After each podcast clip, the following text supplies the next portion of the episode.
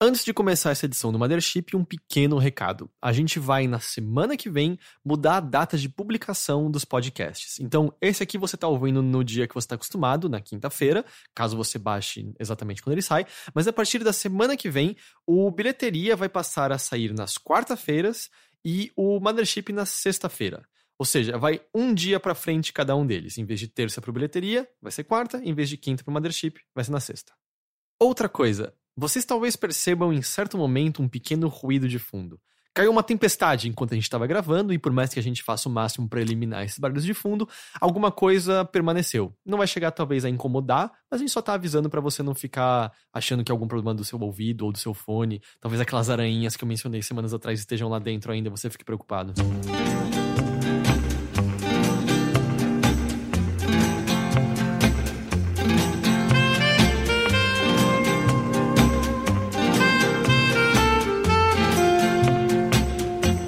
E aí eu gosto que a gente tá, vamos dizer, sobre uma nova realidade e que, sem que a gente soubesse, a gente tem um convidado que entrou no nosso local de gravação e tinha uma pessoa pelada na sala principal. Ah, você passou pela pessoa pelada? Eu também passei. É, não, Todo não tem como passou. chegar aqui, a não É ser que que a eu- gente entrasse pela janela, É né? que eu achei que eles. é, é, o, eu não sei se eu posso. Se você quer criar uma grande surpresa, se eu posso falar a razão da pessoa pelada.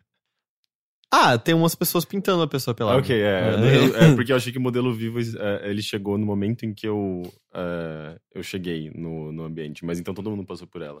É, não, e o lance não, não é que há desconforto, é só que.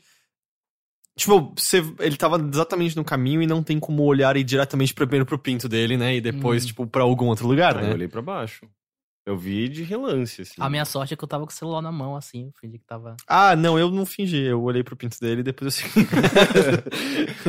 Mas eu não, eu não fiquei desconfortável, não. Na verdade, eu. Então, não, foi o que eu falei, eu não tenho desconforto. É só que, cara, tem uma pessoa pelada na minha frente, se ela não tá numa situação de perigo pedindo ajuda, eu vou primeiro olhar pros genitais dela. É, Cara, do tipo, não tem como não. Nossa, não, é a é a última coisa que eu olho. É... Você olha eu o quê? só olho- Primeiro nos Caraca, olhos. A última, a última. É, olha não, é- é primeiro nos pra mão. olhos. Não, mas pior que certamente seria isso, porque. é, não, obviamente eu só olho pra bunda ou pro pau de um cara se eu tenho algum interesse sexual naquele momento pra ele- por ele, né? Agora, se, se é uma coisa. Mas ele tá pelado na sua frente. É impossível você não olhar De pra- boa, é se, eu- se eu tô, é se eu- se eu tô impossível. numa balada e eu vejo uma pessoa atraente, obviamente eu vou olhar, mas não é a intenção quando eu tô passando do lado de um modelo vivo e eu não tô. Eu não tenho nenhum. Nenhum uma relação de, apreci- de apreciação e admiração. Cara, numa balada, ou sei lá, num baile por alguém que eu estou interessado, aí sim tem muito mais chance de eu olhar simplesmente pra olhos rosto. Mas se é uma situação que eu não tenho a menor ligação com uma pessoa pelada que tá passando do meu lado, eu vou olhar pros genitais. Ponto. Não tem como isso não acontecer. Não sei. É, eu, eu, eu gostava muito das aulas de modelo vivo que eu tive na faculdade no primeiro, no primeiro semestre. Você já foi um modelo vivo? Não, das aulas de não era uma desenho. aula pra aprender a ser um modelo. não é tão difícil assim. É tipo, tira a roupa e fica parado. Mas né? é engraçado porque naquela época eu lembro que é, no- na primeira vez que um, ah, ou o modelo ou a modelo vivo é, tirou a roupa, eu fiquei um pouquinho desconfortável nos primeiros segundos, mas depois eu, tipo, já comecei a me, me concentrar na atividade. E daí eu desencanei um pouco. Mas eu não sei, assim, tipo, eu acho que eu já vivi tant, tantas situações que envolviam pessoas nuas e que não necessariamente estavam ligadas a sexo, que eu meio que me acostumei. Sei lá, tipo, já fui tanta festa com pessoas peladas e. Mas envolvia sexo. Não, não, festa normal, sei lá, as pessoas dançando, curtindo, conversando. eh, e, enfim, festas malucas em São Paulo, sabe? Eh, então eu não sei, eu acho que eu. Sei lá, eu já vi muita gente pelada na minha vida. Eu acho que eu não, não- eu não fico mais constrangido. Parece- eu alguém compartilhou um vídeo de um. Eu sei lá quem é, um modelo brasileiro, mas que acho que trabalha na Europa. Ele fez um. Ele tem um canal de YouTube e ele fez um vídeo especificamente pra falar: gente, tô passando só pra avisar que eu, durante minha vida, já transei com mais de 30 mil travestis. Quem fez Um- isso? Um, um modelo brasileiro, eu não Hum. sei o nome. É, Eu vi essa semana compartilhado. Já transei com mais de 30 mil travestis. Mas agora passou. Agora eu tô namorando uma, uma mulher, uma supermodelo. Essa fase passou. Mas nossa, já fiz tanta coisa. Já entrei em limusine com sete travestis. Já transei com 30 ao mesmo tempo. Foi muito legal, né? Aprendendo e vivendo, mas agora passou. E eu fiquei pensando, cara. Eu sou hétero, mas se eu tivesse transado com 30 mil mulheres, eu acho que teria passado também, tá ligado? em certo momento, é, acho que eu vou fazer algo diferente, tipo, 30 mil, tá ligado? É muita gente. É Espero ma- que seja do mundo inteiro, porque eu acho que nem em São Paulo tem 30 mil travestis. Eu não sei, eu não tenho a menor ideia. Mas eu acho que é do mundo inteiro, porque é na Europa, né? Ah, ok. Mas e É. por falar em pessoas nuas, vocês viram que aquele cara daquele vídeo famoso lá do. Ai, que delícia, ai, cara, não sei o que, ele, ele, é, ele é youtuber hoje, hoje em Ah, dia? sim, ele tem um canal de games, não tem? Não, eu, eu não sei se ele tem um canal de game, parece que ele participa de. de, de, de- Ah, não, ele faz, ele faz comida. É um canal de É, culinária. ele faz comida, Ok. mas, só, mas só que de vez em quando Ele, sempre fez comida, se você pra, pra pensar bem. Ele era o prato principal. Ah, E é bizarro ele falando que. Ele falando que ele, ele fez aquele filme, e, mas só que não foi por dinheiro, foi só por uma experiência. Foi só por ele amor. ele, ele falou isso, exatamente, essas Mas palavras. é porque que ele não, fez devia pagar dinheiro. muito bem, não. É. Não aqui É, a produção- Não, mas- Eu nunca vi o filme de fato, mas a cena lá que tem o zoom na cara dele berrando, ai que delícia, a produção parece bem e- baixa. E, o- É e- bem e baixa. outra, tem duas cenas, eu não sabia disso. Tem aquela cena normal que é num bar, e tem uma outra cena com ele, com esse mesmo ator, eu- mas é um, é um- é um outro ator que tá contracenando com ele, que é numa garagem. É, essa que eu tem- conhecia. É, essa que eu conhecia. daí é. não, essa que é a mais A que eu famosa. conheço é a, a do bar, aquele que ele tá com suco, aí vem Ah, um é? cara, são Ah, é verdade, ele cenas. com, Hum. com, com a garrafinha na mão Com- também com é uma que é suco. compartilhado com Que é, o, bastante. que é o bar. E aí tem outra que eu não sabia dessa daí. Que era que é numa, numa oficina, que o cara tá um mecânico lá, eles E ele não tem dinheiro pra pagar. Sim, é lá, É, é- eu, só- só- eu acho que eu só tinha visto a cena da, da oficina. É porque, é não, então, par- o meme também é replicado com ele com uma, sei lá, se é uma garrafa de suco ou cerveja na mão e Sim. só com o ai que delícia, mas o que tem no YouTube, que é só o zoom da cara dele pra não ter a penetração, nem nudez dele berrando ai que delícia, é ele sendo comido pelo mecânico, se eu não Sim, me engano. exatamente. Tá. Inclusive, o Eu ator... acho que eu sabia porque o Teixeira já descreveu todas as cenas várias vezes pra mim. é. E o gay sou eu, né? é, é engraçado que tem uma compilação no YouTube é, de cenas completamente ridículas de filmes, filmes pornô brasileiro. É, é, de baixo orçamento e é, obviamente não filme pornô mesmo Ah. contemporâneo é, brasileiro e da, acho que da mesma produtora do, do filme do como chama Eu não sei o nome Adair, dele. Adair, se eu não me engano. Adair? É, é, esse aí é, Adailson, Adair, uma coisa até assim. porque o ator que come ele nesse filme, que virou meme, né? Tipo, não o ator que come ele, ele virou o meme. É, Mas o ator que está presente nesse filme da cena do mecânico, do. Acho que do bar também, não sei. É, ele participa de vários outros filmes cujas, cujas cenas estão presentes nessas compilações de cenas mais horrorosas e toscas de, de Ah, eu já vi essa compilação no YouTube. Tem umas coisas hilárias, assim, tipo, é inacreditável. Você- não, não, dá pra acreditar que alguém possa bater punheta por uma cena daquela. Obviamente não é a cena de sexo, são as cenas anteriores. É, é sempre a ato. má atuação que leva ao sexo. É, né? é, não, e tem um, um ator que é maravilhoso lá. É, é... Ah, descrevendo acho que não faz, não, não tem graça, mas ele faz umas caras de, de- Não sei se ele tenta parecer um garoto de 12 anos, mas é muito, muito, muito ruim, assim, é Isso é muito vergonhoso. É que o lance é que me parece é que em certo momento você tem que se esforçar pra ah, atuar tão mal assim, sabe? é, não é possível, assim. É- Eu não sou um ator e eu tenho certeza que eu faria um trabalho melhor do que aquelas pessoas. Porque Sim. as frases são entregues com a menor vontade do mundo. Do mundo. Não é possível, cara. Não é possível. Você já vai transar daqui a pouco. Só fala com mais vontade, sei lá, que a pilha do controle remoto não tá funcionando. Tenta sabe? pelo menos, né? Se esforça um pouquinho. Um pouquinho mais. Você vai ter que se esforçar tanto daqui a pouco mesmo. Não é? Sim. Ou não, né? Porque eu não sei se essas pessoas têm, elas fazem com tesão de verdade. Às vezes elas só tomam um Viagra e fazem uma coisa bem mecânica. Mas sabe? sem tesão, você não precisa de mais esforço ainda? Não sei, porque na verdade. Talvez o esforço seja pra pra você é, ter um orgasmo. É, daí você precisa de uma puta concentração se você não tem tesão e tá, e, e tá fazendo sexo usando Viagra, né? Porque, tipo, você não tem. Você não tá, você não tá mantendo uma ereção por vontade própria. É, então eu acho que sim, envolve um, um esforço meio mental pra você tentar puxar da sua, sua memória. Você fala qualquer como coisa. se todas as ereções fossem por vontade própria. É. É, não, mas eu. Mas quando você tá com tesão, é meio que você tá mantendo uma ereção, não porque necessariamente você quer, mas seu corpo está reagindo a esse tesão, sabe? É, agora, Viagra é tipo, to- totalmente involuntário. Você, na verdade, é só é. a a- Contração da. da- não, tipo, é- a vontade própria é, você- é, tipo, é- na verdade, é a consequência de uma coisa que você fez porque você quis, né? Tomar o remédio. Profundo, gostei. É, né? né? Uma... Eu não sabia pra que direção você tava indo nisso. Eu não sei se você começou a questionar a eh, vontade própria, e isso daí é meio filosófico. né? é, não, é é meio que o livre-arbítrio na, na ereção, né? Sim, exatamente. é, é uma questão filosófica já há eras, né? O- Desde os tempos mais primórdios.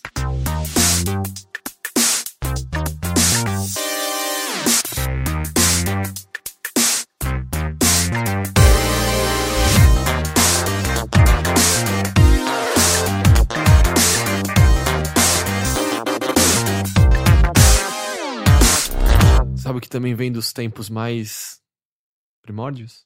Hum. O Mothership! Ah, Saudações! Sim, existia muito antes da gente chegar aqui. Ah, ok. A gente só se apropriou de algo que eu acho que já existia no consciente coletivo. Tava por ali, alguém só precisava identificar e puxar. É a nave da Xuxa, né? Exato, não é à toa. E sabe que ela meio que fez um show de. de eh, de nostalgia, meio que retomando todos esses conceitos de, da, da- de nave da Xuxa, de Ah, é? da Xuxa dos anos 80. Aonde, na A trash? Xuxa fez isso. Não, ela foi um show que aconteceu na- no Rio de Janeiro que eu acho que vai virar uma turnê. E, obviamente, o público é um público mais velho. tipo, É, é a gente, né, basicamente. É, sim, só que é, eu acho que pelo que eu entendi, é, ela, quem produziu esse show foi uma festa chamada Chá da Alice, que eu acho que existe entre Rio de Janeiro e São Paulo. Eu já fui até convidado por algumas. E é uma festa gay. Então, o público que tava lá devia ser maj- majoritariamente, mim- majoritariamente gay. E, é, e, e tinha- e as paquitas eram drags. Isso que eu achei maravilhoso. Ótimo. Ou seja, tipo, eu preciso ir nesse show quando Entendi. acontecer em São Paulo. Mas voltando onde eu tava. Sim. Saudações a todos! Bem-vindos a mais uma edição do Mothership, a sua hora dourada! Nesta semana tenebrosa e sombria. Podcast tão maravilhoso e tão incrível que ele proporciona sensações auriculares que farão você berrar alto. Ai, que delícia!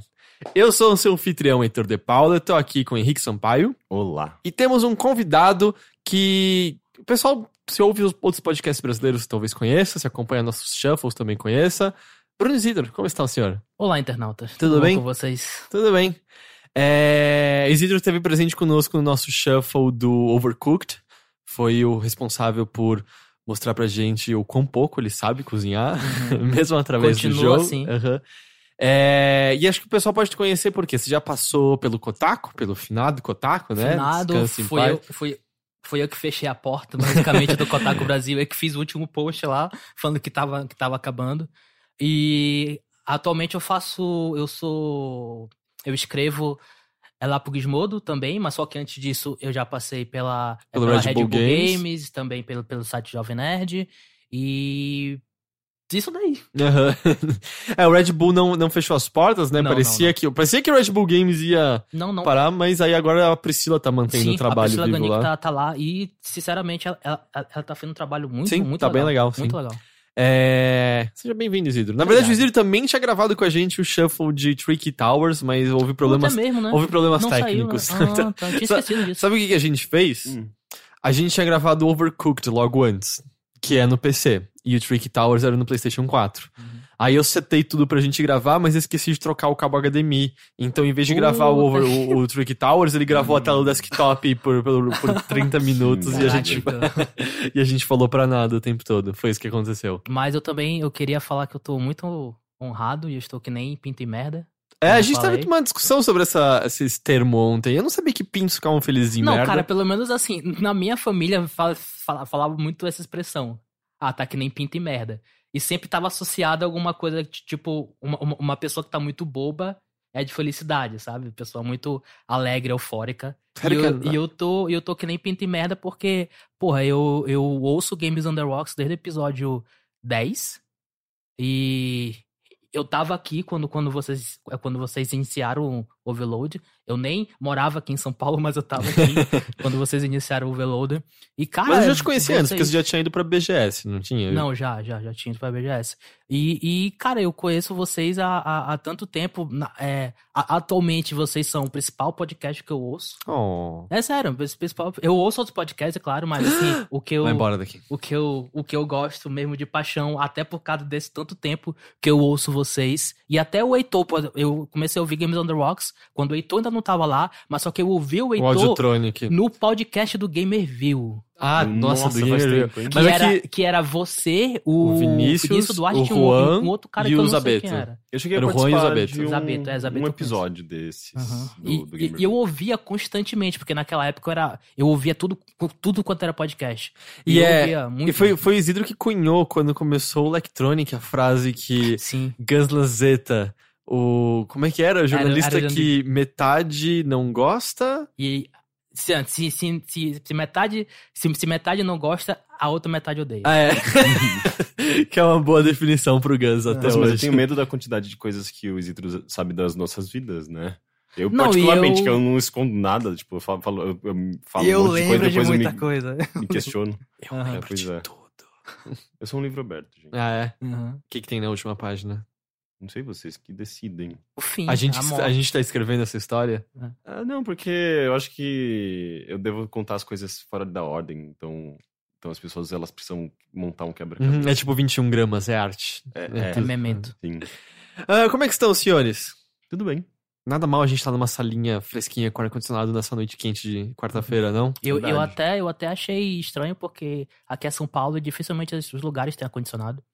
É, então, ah, é, as- mas é mais lugares residenciais, né? Não, não costumam ter. Uhum. Lá em Manaus era todo lugar, tinha? Não, é obrigatório você ter ar-condicionado. Não dá pelo que ela... Basicamente. É, não, eu nunca morei num lugar que tinha ar-condicionado. Também Assim, não. minha mãe comprou um, um portátil, mas assim, ele é portátil só porque é possível mexê-lo de um lugar pro outro. Porque o negócio é gigantesco, um puta Ah, de um é, trambolho. aqueles que ficam girando assim, ficam Ele nem fica é, girando. um ele, e tal. ele. Eu tô pensando em alguma coisa. Imagina um negócio que é do tamanho, sei lá, de um barril, só que com rodas. Hum. E aí você empurra ele pra um canto, puxa Nossa, o tubo. de um barril. É. Tem coisas, tem alguns menores, né? Deve ser antigo esse. é, ele deve ter uns seis anos, sete Ah, anos. até que não é tão antigo. É... Quando que Dead Space saiu?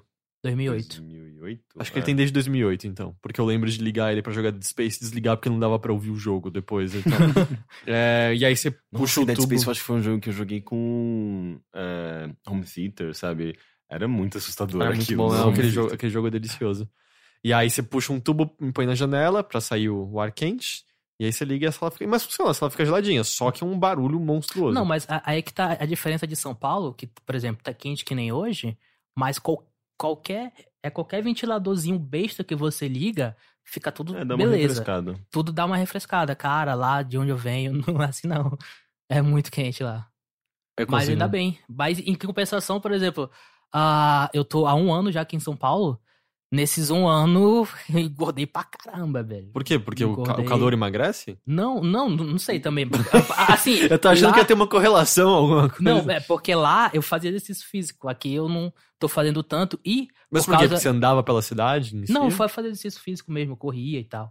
Mas nada te E- pede você fazer aqui. Ou, ou o ca- o trabalho. de tempo. As, aquelas, aquelas ladeiras do. É do Tucuruvi, que é onde eu moro, elas são meio, são Ah, ok. meio cruéis, assim, eu não fico com preguiça. Não é porque as pessoas olham na que- rua e falam Manauara e começam a Não. correr atrás de Até você. porque o Tucuruvi é de boa. Não não- e, e, e assim, e, mas é principalmente por duas coisas. Uma, pizza, Hum. outra, Burger King. Ah, sério, cara? De Sério. tudo é Burger King? Sério. Não é nem o Cara, melhor fast food não, que não tem. existe isso lá. E quando eu comi, cara, a primeira vez, porra, puta merda, sério, é, é, uma, é uma parada de outro mundo. Eu sei que é fast food, mas não só me que não mal. é que nem a fast food que nem McDonald's ou Bob's ou qualquer outro. sabe? eu acho, eu Eu acho que eu coloco tudo na mesma Não, é- sala não, não é, food. não é. Burger King é uma parada diferente. Então, Mas não me eu entenda mal, assim, fast food tem sua hora e seu lugar. Eu não, eu não acredito numa vida... comp- Não, eu acredito numa vida totalmente sem fast food. Eu não acredito na minha vida totalmente sem fast food. De vez em quando rola. Mas Burger King, eu até hoje não consegui terminar nenhum hambúrguer deles. Eu acho horroroso. Ah, ah, é, é que tá, tem um, tem um que é o Mega, é o Mega Stack, uma coisa assim, são, que são, é um enorme, que são quatro, são quatro hambúrgueres com queijo e bacon. Quatro? 4. É um Mega Stack é 4.0. Cara, você cheira aquilo dali, a- as, as tuas veias já começam a entupir. De tão, de tão, de tão tão colesterol, tão dá. Eu como aquilo, cara, eu passo mal. Mas por que você continua eu passo comendo? mal. Mas eu não tô entendendo qual é. Não tem o Não, 2.0, É que nem cerveja, é que nem cerveja, tu fala, ah, eu não vou mais beber depois daquela ressaca, mas quando é, no- quando é no final Mas de semana quando você tá seguinte, bêbado é maravilhoso e divertido. Mas Cara, mas quando, mas quando eu tô comendo aquilo é muito maravilhoso. Depois é que começa a passar mal. Depois eu passo mal pra caralho. Mas, porra, enquanto eu tô comendo aquilo, cara, é muito delicioso, cara. É muito delicioso. Mas, Ah. mas é, cerveja tem um, um grau de, de vício, eu acho que bem menor do que, sei lá, cigarro ou outras, algumas drogas similares. Mas, é, mas tem algum grau de vício, não tem? Álcool, sim, álcool. álcool. As pessoas Ah, podem se tornar é. alcoólatras. Sim, exatamente, por isso. É, enquanto que um, sei lá, hambúrguer. Não sei, existe grau de vício pra fast hambúrguer, food? que Não, é que ele vai, aí. ele vai, sei lá, é, faz mal, né? Muita gordura, muito Não, sal, sim, muito sim, açúcar. mas eu fico imaginando se, se, se seria possível medir isso, tipo, porque geralmente essas coisas, por exemplo, Co- Coca-Cola, acho que dá pra você dizer que tem um alto grau de vício com Vício. relação a outras bebidas. Então, é que a sabe? gente teve essa discussão e, e é eu- não sei mesmo, assim, se a palavra vício pode ser aplicada a Eu esse tipo que de é- coisa, sabe? Eu acho que sim, cara. É... Porque é, é prazer instantâneo e meio que você condiciona seu corpo a ter. é, geralmente tá associado a algumas coisas, do tipo. É, putz, tô frustrado, eu vou comer um chocolate, eu vou beber uma um refrigerante, eu vou fazer alguma coisa do tipo que é um prazer instantâneo, sabe? Uhum. E daí sempre quando você se frustra, você vai querer consumir aquilo. Você tá condicionando seu corpo. Então, tipo, eu não sei, é, é, tipo, você pode fazer isso com comida. Tem muita gente, inclusive, Não, eu, eu, eu, isso. eu Ah, fiz isso já, eu fiz isso já aqui. Eu tava, tava no dia de trabalho muito, muito ruim, tava muito cansado, tava muito estressado. Eu, cara, eu preciso me dar esse presente. Eu vou lá no Burger King comer isso daí, porque eu tô precisando disso. Não, eu com certeza já tive dias que, ah, eu tô muito triste, foda-se, eu vou me dar direito a um doce. Mas É. eu, não- eu acho que é diferente do vício porque não é que seu corpo tá sentindo falta daquilo, é a busca de um prazer. Uhum. É a mesma coisa de pessoas que compram alguma coisa quando estão infelizes, que é meio que pra Uhum. ter algum Sim. reforço positivo. É, talvez eu seja acho que é mais um pouco diferente. é. né? Mas, mas é, é que é curioso, assim, cara. Eu, entre fast food, eu acho McDonald's melhor do que Burger King. Não, nem, nem, nem- não existe. Ah, não mim, Burger King é muito melhor. pra mim eles... Só tem uma coisa, girafas aqui é muito ruim. Mas eu acho que em todo lugar é não, ruim. não é. Lá é bom. Em Manaus, Sim. girafas Sim. é bom, hein? Sim. eu acho é que é bom. bom, Não, tipo, com relação aos outros. Tá no mesmo nível, tanto é que você consegue, tipo, é, comer lá aquelas comidas. Até os sanduíches lá são bons, os sanduíches de É, girafa. mas girafas é, é- é de. Manaus? É por que Não, mano, Manaus? acho que não é não. A carne Não, de não, macaco é o que? Eu não sei o que, que é, eu acho que é porque tem poucas opções. Isso foi então... preconceituoso, preconce- Foi- foi, preconceituoso é. de propósito, Ah, mas só só pra avisar. preconceituoso comigo com Manaus, cara, puta que pariu, você vai, porque eu não gosto daquela cidade, então eu detono mesmo. Mas é porque eu acho que tem poucas opções lá, então acho que eles fazem alguma coisa pra poder ter ser relevante, tanto que fica pau a pau com o McDonald's, a fila, por Mas você exemplo. acha que, então, por aí, a sua hipótese é de que aqui o girafas olha pra concorrência e fala, "Pff, não vale nem a pena tentar. É, não vale a isso pena, velho. Não- eu, Eu, não acho sei, que isso não não é real, Isidro. Eu acho que isso não pode ser verdade. Mas eu, eu sei porque, tipo, eu, eu, eu comia girafas lá, era ok, não era nada demais, mas era ok, era que nem um McDonald's e um Bob's. Mas aqui, cara, eu, eu, fui, eu fui comer uma vez, tava morrendo de fome, eu tava no shopping, fui tentar comer, porra, é muito ruim, cara. Mas não é que nem quando eu tinha 11 anos e joguei Castlevania 64. Falei, ah, esse jogo é legal, esse jogo é bom. Aí eu joguei outras coisas melhores e falei, nossa, eu tava errado, aquele jogo era uma merda, não, Não, é não. meio isso? Não, não, não, não, não porque eu tinha uma referência, né? Tinha uma referência já quando eu comi. E aí, tipo. Uma vez lá. eu fui no Girafas e eu pedi um sanduíche e o vendedor falou, hum, você não quer o sanduíche daqui. Eu acho que, gira... eu acho que girafas as pessoas só iam pra, tipo, economizar, comprar aquele, aqueles pratos prontos, Uhum, sabe? É, Aqueles não, porque os PFzinho, quando você tá com É. fome e não quer algo muito gorduroso, é totalmente ok. Uhum.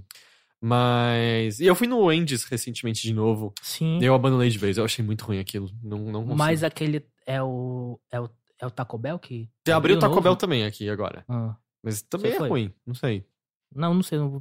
Olha, pra Eu uma comi coisa... nos Estados Unidos Taco Bell. Eu achei ruim normal. né? Pra- Aquele Carl Jr. que tem lá. Carl Jr. no é gostoso, tem no- aeroporto, no, no- no aeroporto de Guarulhos é bom. É, eu Mas gosto. Pra, pra, pra restaurantes fast food que a gente considera. A gente sempre chega à conclusão de que é comida ruim, a gente sempre traz à tona, né? a questão de fast food. Mas, cara, eu vou dizer, tem uma hamburgueria, fica do lado da eh, SPM, é uma que eu mais eh, tenho ido ultimamente, chama Cama Hambúrguer. Os hambúrgueres têm alguns de, tipo, 25 reais, que é a mesma coisa que você vai gastar num fast food, num combo, e são um dos hambúrgueres mais gostosos que eu já comi em muito tempo, assim. Uhum. muito, Ele tem uns tempo. restaurantes armênios bons, né? Eu- Ah, é? Eu nunca fui, eu Não, queria é ir no da restaurante armênio. né? Vila Mariana. Sim, tem, tem alguns restaurantes armênios. Mas bem, isso não importa pra ninguém que não mora em São Paulo. Pois é. É... Isidro, eu vou começar por você. Hum, Porque, apesar da gente sempre falar muito sobre comida e sobre nudez, e sobre cocô, e sobre sexo, Não desde a gente nunca falou cocô, muito, não. cocô ainda a não nudez foi. tá implícita em tudo, né? Porque a É. gente grava sem Não. roupa. Não, mas a, a nudez especificamente, o ato de estar nu na frente das pessoas e coisas do tipo, a gente nunca comentou sobre a sensação. Qual é a De- sua sensação? Não, não vamos puxar esse assunto. é, o assunto principal desse podcast continua sendo videogames. Videogames. Ah. Joguinhos eletrônicos. Por que não vamos falar de nudez? É, qual a sua sensação de jogar videogame pelado? Ah, Cara, eu nunca joguei videogame pelado. eu, eu já joguei por causa do calor, normalmente. Eu, eu já, já Mas joguei nenhuma só de- cueca? é só de cueca. Ah, então aí não conta Só, como só, pelado. só de cueca. Ah, mas, cara, conta. cara. Não Conta. sei. Acho Cueca, que conta. cueca não conta como pelado. Seminu. Seminu, aí sim. Aí é... Seminu. Qual- é. qual- eu diria 75% nu. Mas não conta como pelado.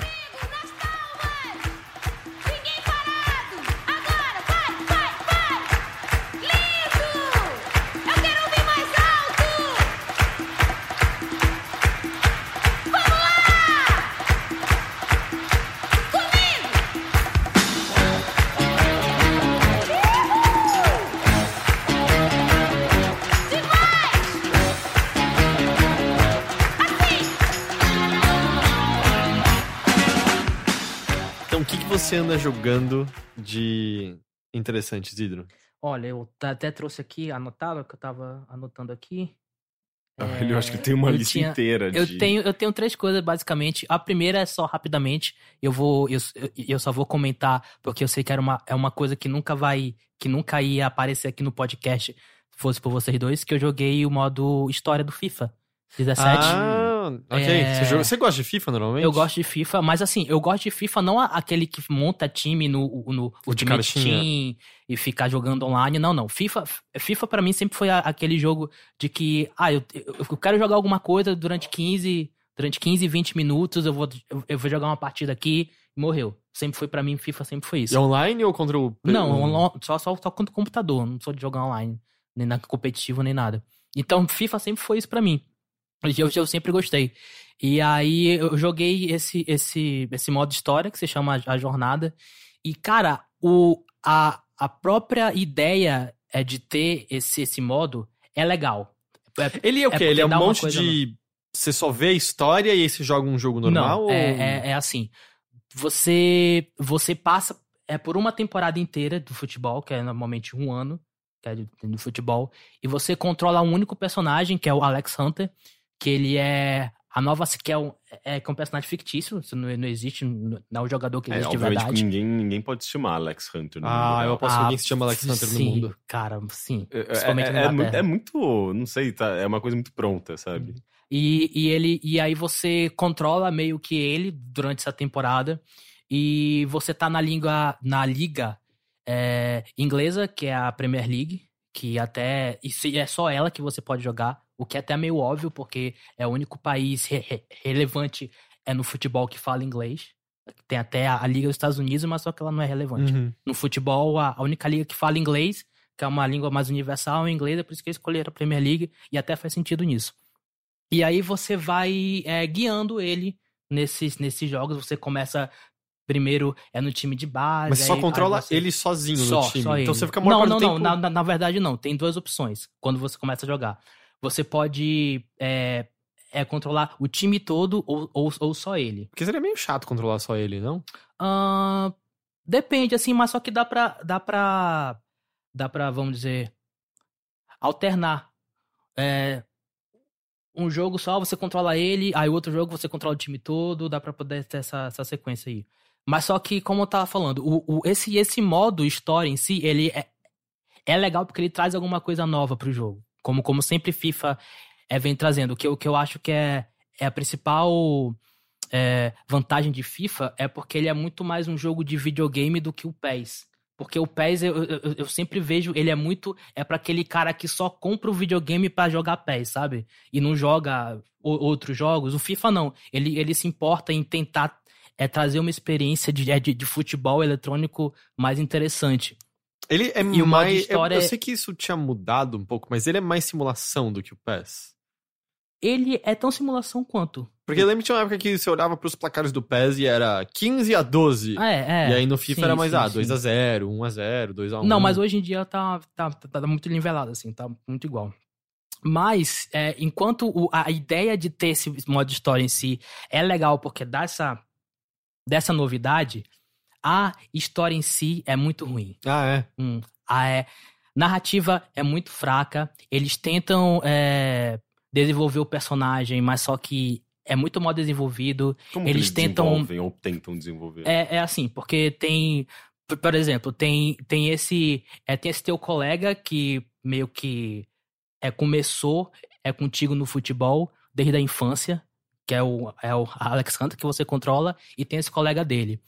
Aí, é no meio da temporada lá, ele, ele meio que começa a, a se vangloriar muito por causa de fama, por causa de dinheiro, porque ele tá sendo é, prestigiado também. Aí ele começa a ficar é, meio é cheio de si, e aí ele passa é pro time rival do seu que você escolhe. E aí eles, eles, tentam fazer uma rivalidade, mas só que não dá certo, porque eles não conseguem é, desenvolver muito bem esses personagens pra isso. Eles tentam colocar um, um, um, um, drama pessoal no, no, no Alex Hunter com, é, com o pai dele, é porque o pai dele é muito.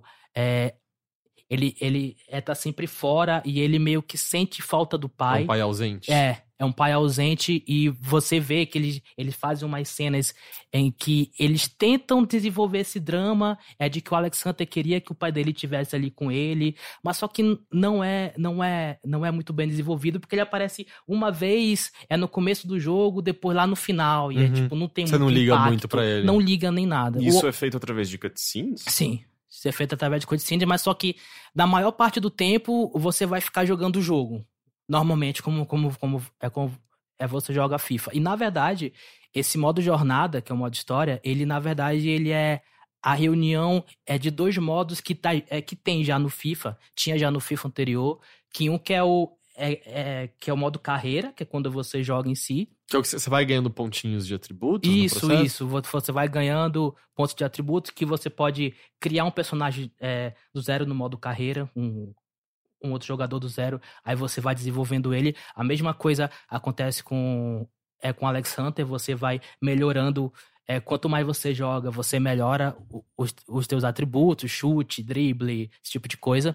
E tem a parte é dos desafios é, que tinha também é, no, é, no FIFA, que é a parte do treino. É porque tem jogo treino, jogo treino, jogo treino. E é bas- bas- basicamente esse jogo. Só que intercalado com umas cutscenes. Isso, intercalado com as cutscenes, alguma coisa que você tem aquele aquela coisa de diálogo que tem é coletiva de imprensa que vem é que vem um repórter é perguntar alguma coisa de ti, aí você tem umas três opções pra- é para você escolher a resposta. Mas isso influencia alguma coisa? Dependendo é da, é da resposta, você pode ganhar mais, é mais fãs, ou se não ficar de bem, é com o técnico. Ih.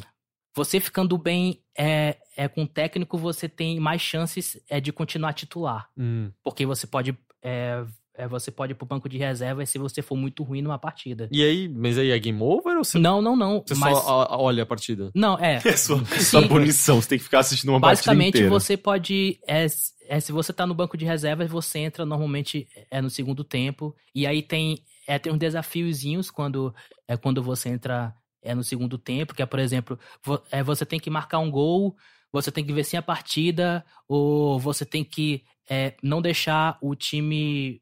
O outro time marcar um gol, assim. Tem esses, é, tem esses pequenos objetivozinhos que você tem que cumprir.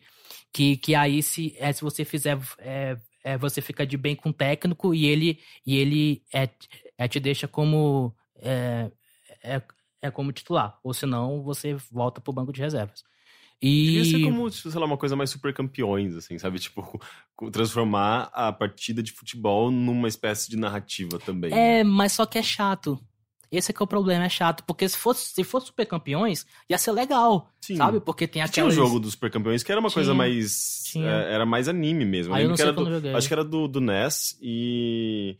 Eu não lembro o que você fazia exatamente, mas era uma sequência de animações, assim. Ele meio Uhum. que.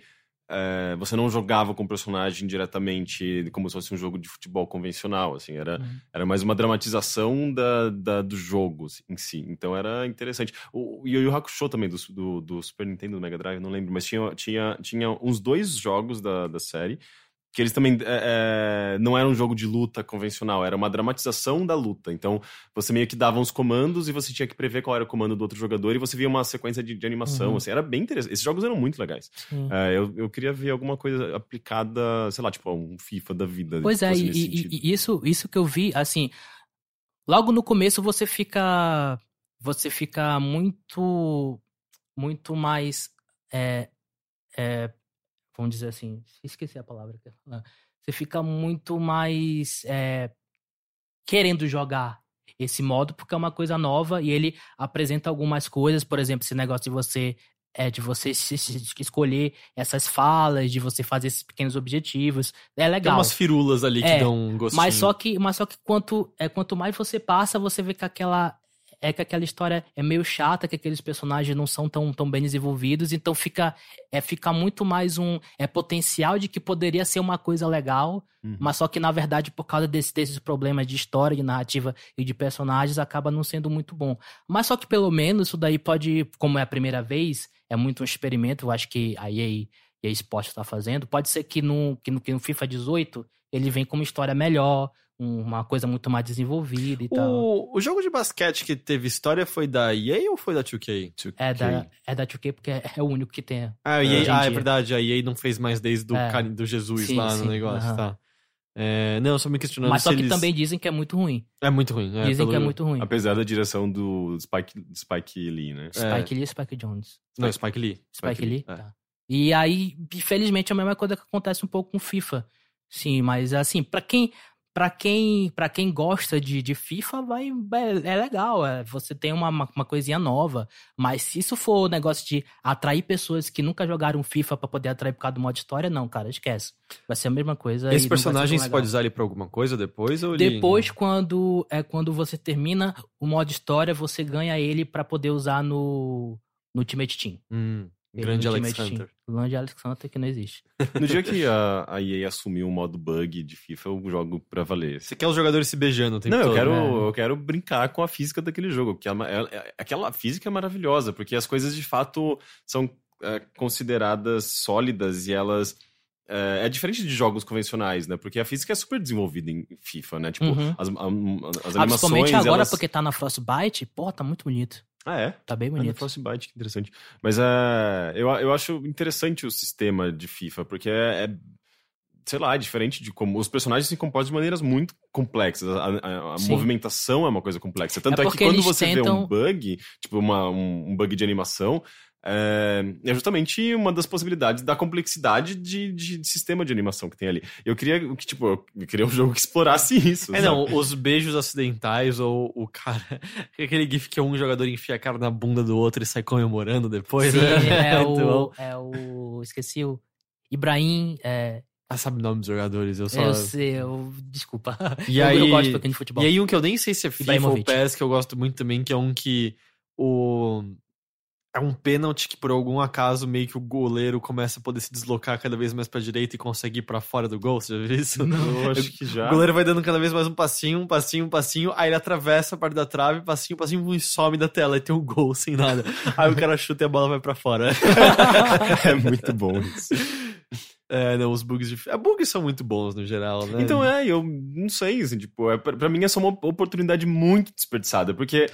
É, sabe, tipo, assume que é um. uma- que não é a FIFA, assume que é uma coisa que você tá aproveitando aquele sistema pra brincar Uhum. com aquela física de uma maneira completamente absurda.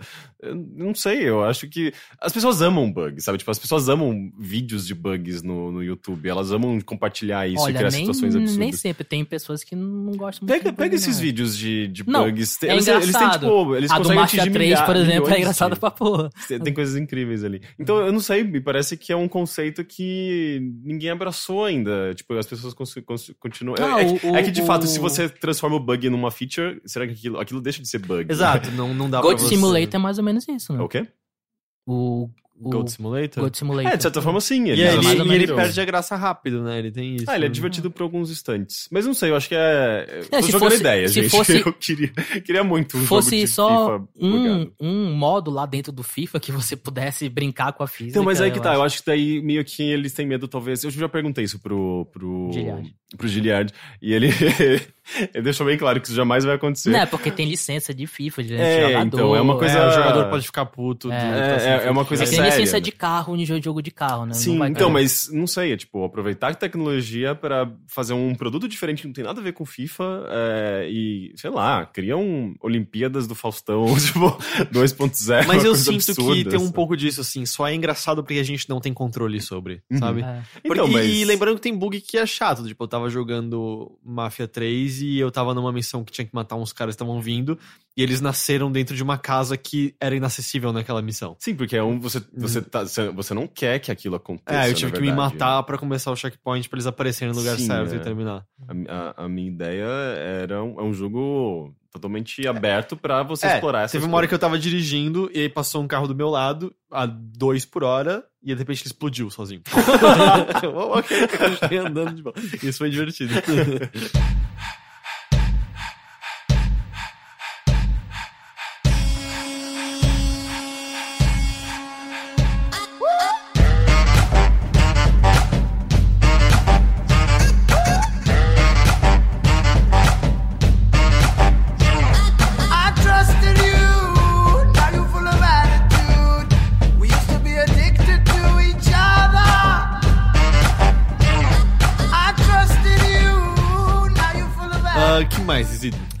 Ah, outra coisa, não é relacionado. Eu não joguei, mas recentemente eu visitei um museu. O, Não, aqui não é sobre cultura, cara. Aqui o Museu do Videogame. Talvez você se escapou dessa. Eu, eu, eu lembro de ver releases do Museu de Videogame e aí eu esqueci dele. Aí eu vi no seu Instagram, eu acho que você tinha ido, ou, vi, Instagram. ou Ah, seu sim. post que você tinha Sim, ido. sim, eu fiz um post. Onde tá no- esse Museu do Videogame? É, Ele é tá- itinerante, né? Ele, ele é itinerante até o nome é um pouquinho errado, que é, na verdade, o, o nome dele é Museu do Videogame Itinerante, só que na verdade deveria ser Museu, Museu Itinerante, do, Videogame. O videogame. É, um como- Super Nintendo que vai com quatro rodas e vai andando assim, é, por- pela cidade. isso. É, que é um, é um museu que tá desde 2015, que ele tá passando por várias eh, cidades aqui do país, e esse mês de outubro ele tá aqui em São Paulo, ele tá até o dia 30 de outubro, ou seja, se você tá ouvindo isso, Tem alguns até o próximo domingo agora, que ele vai estar. Ele tá lá no Shopping SP Market. Eu continuo, eu continuo achando en- engraçado o conceito de um museu itinerante. Porque eu tô imaginando o MASP saindo do lugar e andando, sabe, tipo, com aquelas, aquelas pilastras, no lugar de pilastras, sei lá, tipo, uns, uns pés com os patins gigantes. O shopping SP Completamente Market. O Shopping SP Market fica perto de uma estação da SPM que eu não lembro agora. Jujubaruba, uma coisa assim. Como? Juju, Jurubaruba. Jujubaruba. Eu não sei qual é. Eu não conhecia. É uma estação da linha Jujubaruba 9. fica em São Paulo, ok. Jurubatuba. Jurubatuba, pronto, Jurubatuba. É Jujubaruba, ok. Jujubaru. Eu tava vendo lá, eu, eu vi isso. E aí Eu queria ver fica... você pedindo direção pra chegar lá. Não, porque eu vi, eu vi no mapa lá na internet esse dia, eu só não peguei o, a estação lá. Fica bem perto da estação. Mas peraí, Shopping. qual estação? A, a Jurubatuba mesmo? Isso, não, é, é próximo. Você sai aqui, você anda, eu acho que uns, uns dois minutos e você chega no shopping. Ah, é um shopping perto É um- da estação? Eu não sabia que é um tinha shopping. É, o shopping SP Market, é isso que eu perguntei. Ah, onde o fica? Aí ele Shopping falou, SP fica em Ah, tá, não- Jujubaruba. Eu não percebi o nome. Que a- aí tem esse, tem esse museu lá, que eles ficam de, de 20, 20 e poucos dias em cada cidade. Esse, esse mês tá, tá em São Paulo.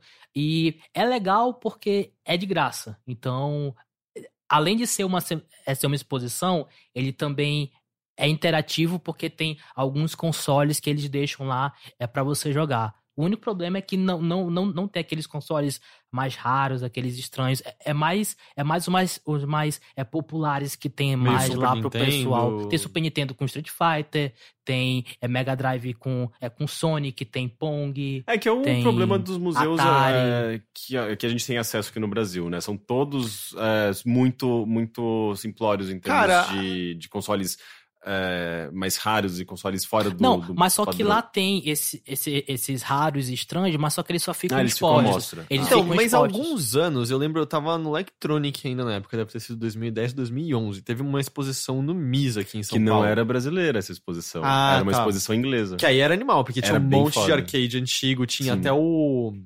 Como é o nome daquele lá que você controla robô, mas que ele tinha o controle específico dele, que já tem o botão de ejetar, que se você não ejetasse, Era você perdia o- seu save? Era o Mac Mac, Warrior? Mac, Mac, É o que saiu até pra coisa. Kinect, uma outra Mac versão. Warrior, é Mac não era? Warrior? Não é Mac Warrior? Acho que é Mac Warrior. Não. É Mac não sei. Warrior? Hum, bom, Eu não sei lembro. qual é esse, é um É. arcadezão. Tinham Não, vários arcades funcionando. Era o Game On. É, Era foi bem, legal. Foi bem legal. E foi coisa. muito bom, e de manhã não tinha ninguém lá, eu pude jogar tudo à vontade, Uhum.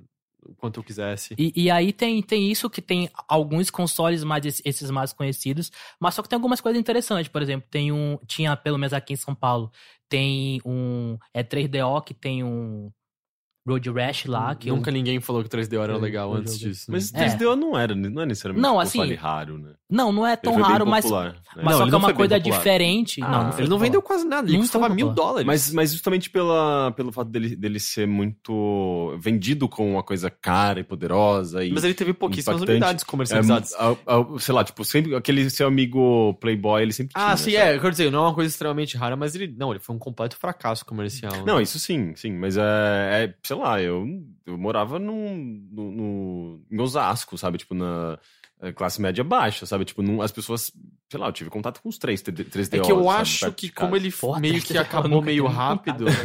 meio como ele acabou rápido, o preço dele caiu rapidamente também, se eu não me Hum. engano. Uhum. Ele acho que quando saiu era algo como 900 dólares ou mil dólares nos Estados Unidos, e no Sim, dinheiro era de muito caro.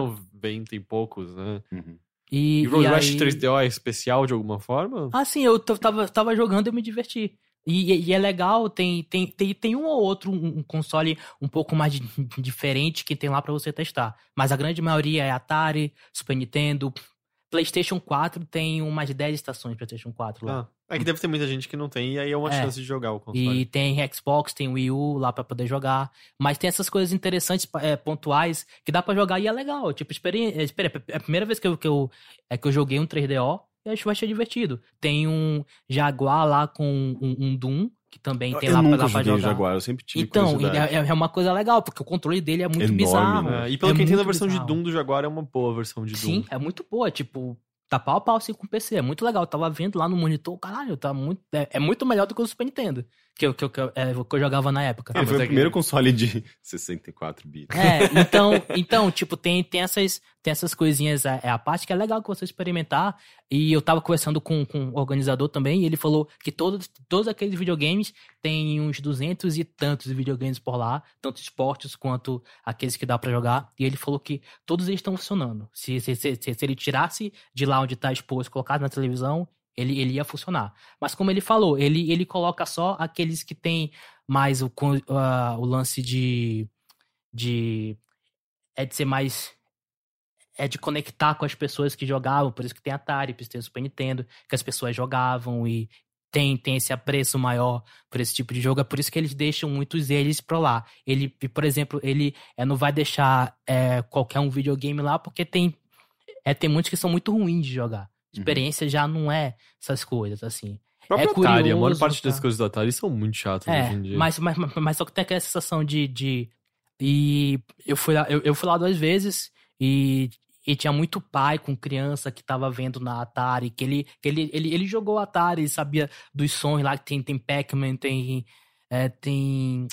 É, tem River Raid lá pra ver jogar. Nossa, o River Raid. Atari é um- River uma Raid. das Muito piores. É, versões. o que pior, mas o pessoal, Pac-Man, tipo, o pessoal. Mas é, eu sinto que pra muita É. gente é, que não jogou a versão de arcade é o Pac-Man normal, Sim. sabe? é. É, que é o coitado que é dessas mais- pessoas. O único, o único, desculpa, batendo aqui. O único, o único detalhe que eu achei um pouquinho ruim é porque tem esses, esses, esses outros consoles que ficam expostos, que são raros, que são interessantes, que tem uma história legal, Mas tá mas só que desligado. eles, tipo, tem, é, tem até um, um- é papelzinho assim do lado, de- bem, bem básico, explicando o que que era, mas só que é muito básico assim, então se tivesse uma televisão rodando uns trailers de alguns jogos, alguma coisa assim interessante pra poder fazer a pessoa conhecer mesmo o quão, quão importante foi aquele console, ou O quão não ou importante. quão não importante, ou, ou por que que não deu certo, por exemplo, tem o aquele Pippin lá da Apple, Sim. tá Uhum. lá. Então, tipo, ah, por que que ele foi interessante, por que que ele não deu certo, sabe? Tivesse alguma coisa mais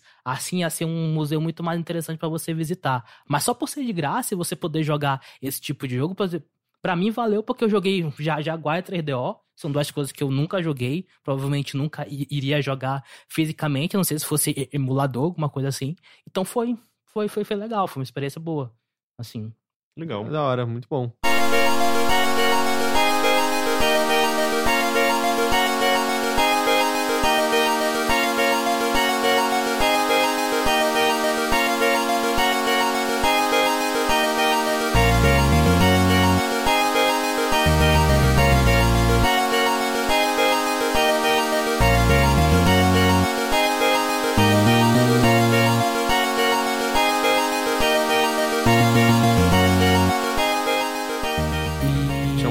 Você queria falar sobre? Sim, que também recentemente eu fui na VR Game, que vocês já Hum, falaram sim, aqui, Sim. muito tempo. Só deixando E- claro, a VR Gamer eh, já, já foi um, um produto, né? Um local anunciado comercialmente no Uhum. Overloader. E eu fui até, eu conheci por causa de alguns que vocês falaram. Depois só que eu fui receber release, falando que ia estrear e tal. Mas eu fui lá e eu joguei. Mas só que antes eu, eu tenho, tenho que falar uma, uma parada que eu, que eu fiquei sabendo por causa de lá. Porque assim, é quem não me conhece, quem nunca me viu pessoalmente, eu sou cego de um olho. E isso, pra videogame, o único empecilho que isso, é, que isso tinha pra mim é 3D, que eu né? não enxergo efeito 3D. Por exemplo, é no 3DS. Pra mim não funciona. Eu ligo lá o, o é 3D do 3DS, só fica um pouco embaçado. Mas só que quando eu, quando eu fui lá na VR Game, eu percebi que por eu só enxergar de um olho, talvez eu não me sinta tão imerso assim no VR.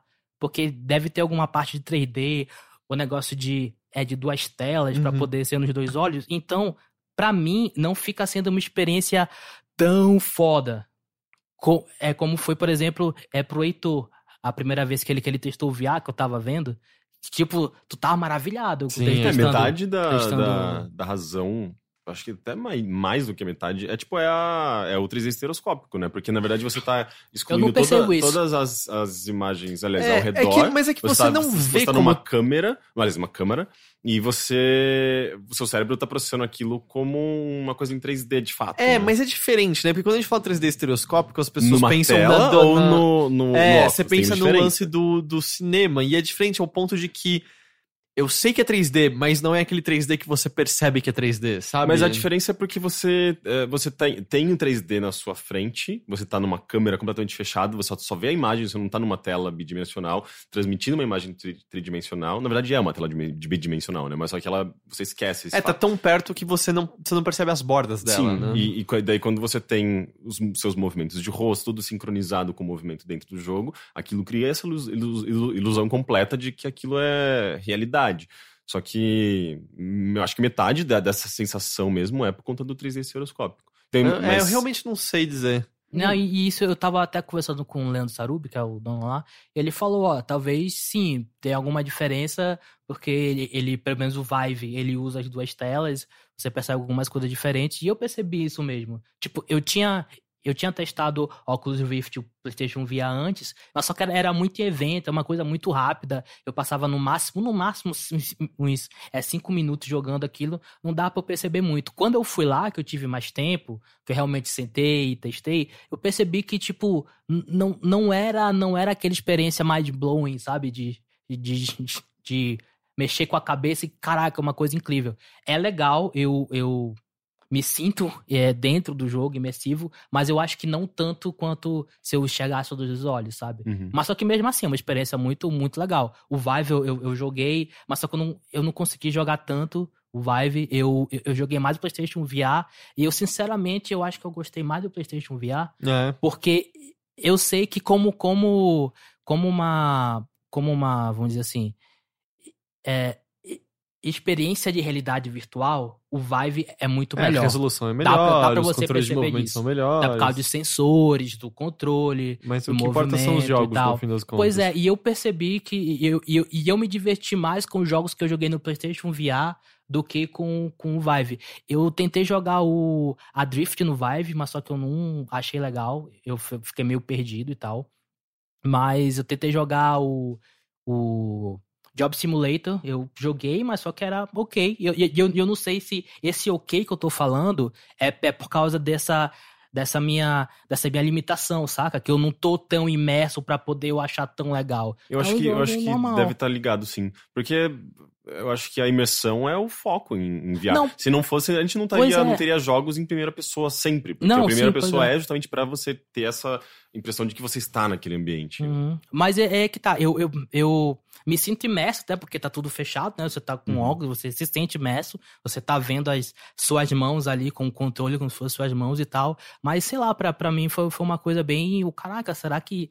Tipo, mais tempo, mais isso, então quer dizer que eu não vou poder usufruir todo o potencial do VR por causa disso? Eu fiquei pensando nisso depois. Mas até os jogos que eu joguei no, no é, PlayStation VR, eu achei melhor, como jogo mesmo. Eles sabem usar a parte VR também, e é coisa bem básica, mas como jogo eu acho melhor, que eu, eu joguei o. O. O Rush of Blood, do Until Uhum. Dawn, e eu gostei pra caramba. É, ele é um Unreal Shooter, Oh, né? É, ele, ele é, ele é um, um real shooter, mas só que eu gostei muito mais do que eu achava que ia gostar, sabe? Porque a única. A único tipo é de interação que você tem são as duas armas que você tem. Você tá indo num. num é num carrinho como se fosse é de montanha russa, mas só que naqueles parques de terror. Cada fase é um tema diferente e eu percebi que dá, que dá uns sustos mesmo. Por exemplo, eu, eu não tava com tanto medo porque eu sabia que eu tava num ambiente que tinha mais gente, eu tava ouvindo meio vazado por fora uma, uma música, a pessoa conversando. Mas se eu tivesse sozinho em casa jogando aquilo dali, eu ia dar uns saltos bem, bem, assim, altos, assim. Porque ele dá uns sustos, às vezes, de uns fantasmas que aparecem. E eu achei legal porque dá pra você ir é, por dois caminhos algumas fases. Tem uns trilhos, assim, tem, tem mais... É, tem mais... É, é, tem bi- é, bifurcações que você pode, se você atirar em certos objetos, você atira um objeto ali, abre o trilho pra você ir num caminho diferente. Eu não sei o quanto que muda de um trilho, porque é que eu só joguei uma vez, pra fazer saber como é que é o outro lado. Mas só que pelo menos eu achei interessante. E tem luta contra chefe, tem inimigos, e achei, pô, achei um, como um jogo mesmo, achei muito, muito, muito legal. E principalmente tem uma segunda fase que é tipo naqueles é, Butchers, como é que se chama? O quê? Desculpa? Butchers. O, Um açougueiro? Isso. A, a- a- como se fosse uma casa de açougue e tem vários porcos, é, carne de porco assim pendurado. E o som, cara, é daqueles porcos tipo é, é, grinchando mesmo, Uhum. bem alto. Cara, é, é muito alto e tipo você fica muito é, muito incomodado e eu acho que essa é justamente a intenção do jogo, é te deixar incomodado com aqueles gritos. Que aí, de repente, quando vem o inimigo na tua frente, tu meio que se assusta. E uma, uma pergunta, você jogou o Until Dawn normal? Joguei. É, faz sentido esse jogo se chamar Until Dawn Rush of Blood? Tem alguma ele só conexão? faz tem ele, ele só faz porque os personagens é, que aparecem são, de, são disso Hum. daí tem aquele principal que é aquele que tem aquela máscara lá de meio é meio que de palhaço que é o é o vilão principal do jogo e tem também uma fantasma que tem numa parte do jogo lá que tem uma fantasma a parte que você vai pro porão lá, lá do Until Dawn que tem uma casa de boneca não sei se vocês lembram Eu não joguei. você não jogou? Ah, Não. tá. Então, é, tem uma parte no, no jogo mesmo. É, é que tem que você, você vai no porão e tem uma casa de boneca, uma coisa bem mais sombria, escura, e tem meio que um fantasma. Então, esse, esse, esse, essa fantasma, uma mulher, essa fantasma é um dos chefes do jogo, sabe? E aí tem, tem um cara também de. É de máscara de palhaço, que é o vilão principal, aparece de vez em quando, mas só que é muito mais de, de é, temática para poder ver a temática do que ter uma narrativa que faz alguma ligação. Pelo menos eu não vi. Eu joguei umas três ou quatro fases e eu não vi nada de ligação nem nada. Entendi. Eu só vi essas peças específicas que fazem referência a esses personagens que apareciam no Tá, mas ele não tá aprofundando a Não, história. Não, nada, nada, nada. É mais uma experiência mesmo única. Se você não, é, não jogou é, o jogo Until Dawn, você não vai perder nada. É aquilo mesmo, você Ele pode meio que um jogar aquilo. spin-off, né?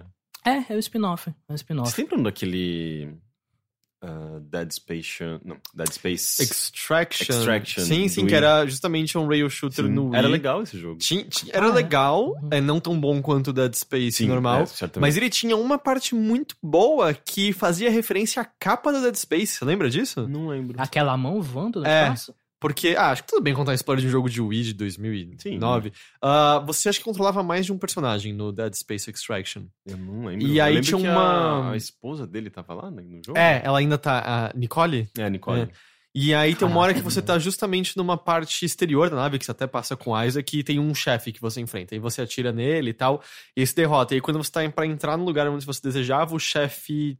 Eu, eu não lembro exatamente se o chefe te agarra ou se rolava alguma explosão, alguma coisa assim, mas é, você tá num perigo iminente, assim, alguma coisa tá te sugando pra fora, alguma coisa não te agarrar, e aí você tem que pegar o controle de Wii e começar a chacoalhar meio que o objeto cortante que você tem pra cortar a sua mão fora, você mesmo. E você começa a socar o seu braço Uhum. e você corta a sua mão fora pra poder escapar pra segurança. E a sua mão sai voando e a capa do Dead Space. Era uma parte muito impactante, um jogo, especialmente porque o Wii ainda tinha mais mágica, com controle de movimento não era uma Uhum. coisa Aham. tão comum quanto são agora, de Sim. você decepar a sua própria mão, assim, antes Nossa, disso... eu não lembro. E eu gostava desse jogo. Eu não sei se, É. eu, se, eu, não, se eu não terminei, se eu, se eu não vi essa, esse trecho. O único Ele tinha uns jogo- caminhos diferentes também, né? Pra É. você seguir. O único outro jogo que eu lembro de mãos decepadas era The Dig, mas era mão de outra pessoa que você cortava. Hum. que foi? E- O Rick tá fazendo um sorrisinho Não. estranho. Eu não, recebeu é nudes, Eu não né? lembro também. Eu Recebeu joguei The nudes. Dig, eu não lembro. Eu você acho que eu- cortava a mão do Brink. Eu, não lembro quem é Brink. Eu acho que eu joguei muito pouco também dele, então Hum, ok. tá, tá explicado. E, mas só que teve esse, o Rush of Blood, que eu gostei pra caramba, muito mais do que eu achava. E o outro que eu joguei, cara, que eu, eu fiquei maravilhado porque eu tinha jogado já na, é na BGS, é, é Res, cara. Puta, aquele jogo em VR, cara. É, muito Você chegou a bom. ver a fase lá, como é que é o nome? A fase criada pra VR? Ah, Área X. A área X não, porque eu só abri três, três fases lá no jogo. É, ele só libera quando você li- É, eles da só cinco. liberam quando passava Hum. de todas. E eu, e, e- e eu meio que joguei só isso, por- é, é que tava começando a ficar com torcicolo, porque eu, eu ficava bem assim, é, bangueando, vamos dizer assim, bangueando du- durante a fase, porque a música é muito boa. Eu fiz isso na BGS também. Eu começava a ficava- chacoalhar a cabeça no ritmo, só que a câmera fica mexendo. Só que você quer só- mexer é, no ritmo. E eu, eu ficava assim, porque, pra, pra quem não sabe, no, é, no PES, no, no Res Infinite, é, você pode jogar sem ser VR, é que você controla a mira com, é, com analógico mesmo do, do PlayStation, mas só que no, no, no PlayStation VR, a sua mira é, é aonde você olha. Você olha pro inimigo, ele mira lá pra você atirar. Mas só que tem essa música, tem o, ritmo que você vai, que você é uma batida legal, que aí você vai ba- balançando a cabeça junto, mas só que você tem que mirar no- nos inimigos, você fica balançando junto e, e me deu um torcicolo depois de um tempo. Eu tive que parar de jogar. Mas é muito, muito bom. Princip- princip- Principalmente porque ele sabe usar o VR legal, porque é porque muitas vezes você tem, tem, tem que é, você olha pra baixo, você olha pro lado, você É, olha tem o chefe cima. que você tem que olhar pra trás. É, tem que olhar pra trás, então ele sabe usar a parte de VR bem legal. E, e esse, esse é um tipo de jogo que eu compraria o PlayStation VR é só pra jogar ele. Só pra jogar Rest. Eu não sentiria só, porque é uma Não, coisa mas cara, é- né? é- é- não, é assim, mas assim, se eu pudesse, Uhum. eu, ele, ele seria o, pô, eu quero comprar o PlayStation VR pra poder jogar Rest. É, não, tanto que eu, eu, eu quero muito jogar Res de novo, eu não quero jogar até poder jogar em VR esse, sabe? Aham. Sim, não, é, exatamente. Eu tô esperando o momento certo. Assim, eu não vi nada da, E da, outro- da eu também área não, X, eu também não. porque eu, eu preciso disso em VR. E outra, e, e, e outra que eu não tenho nenhum tipo de, é, de nostalgia pro Rest, porque eu não joguei no Dreamcast, eu não joguei no PlayStation É, 2. Res eu conheço todas as fases de começo ao fim, assim, onde os Eu inimigos não joguei vão aparecer. nada. É, eu só É fui muito jogar louco. quando saiu do Xbox 360. É, eu o joguei Res muito HD, né? Aham, É. mas é muito maluco porque eu, des- eu destravei todas as coisas. Que assim, Rest você joga, sei lá, acho que umas 20 vezes e ainda- ainda tem coisas pra você destravar. Ele vai liberando Uhum. novas, novas, novas paletas de cor, novas, novas perspectivas. Eu queria entender como que vai funcionar a perspectiva agora. Tipo, esses bônus de perspectiva. Talvez no... não tenha, simplesmente. Como É, assim, perspectiva? Porque quando você. é, a, a estrutura dele, né? Tipo, ele tem cinco fases, você termina essa- essa- essas cinco fases em uma hora mais ou menos. E quando você é, termina, faz essa, esse playthrough completo, Ah. ele libera algum bônus. E esses bônus geralmente são novos padrões de cores, né? Novas paletas de cores para. é, tipo, você libera a paleta de cor, sei lá, tipo. Tem os nomes X lá. Abre e lá é, muda uma- todas as cores do, do- do- da- das fases, sabe?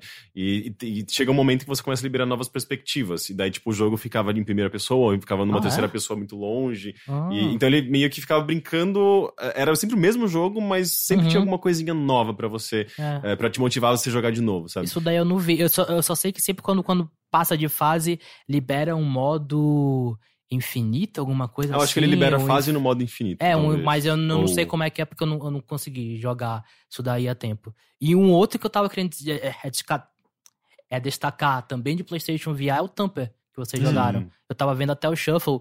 E, cara, esse jogo me deu um pouquinho de dor de cabeça. É. Porque ele, ele.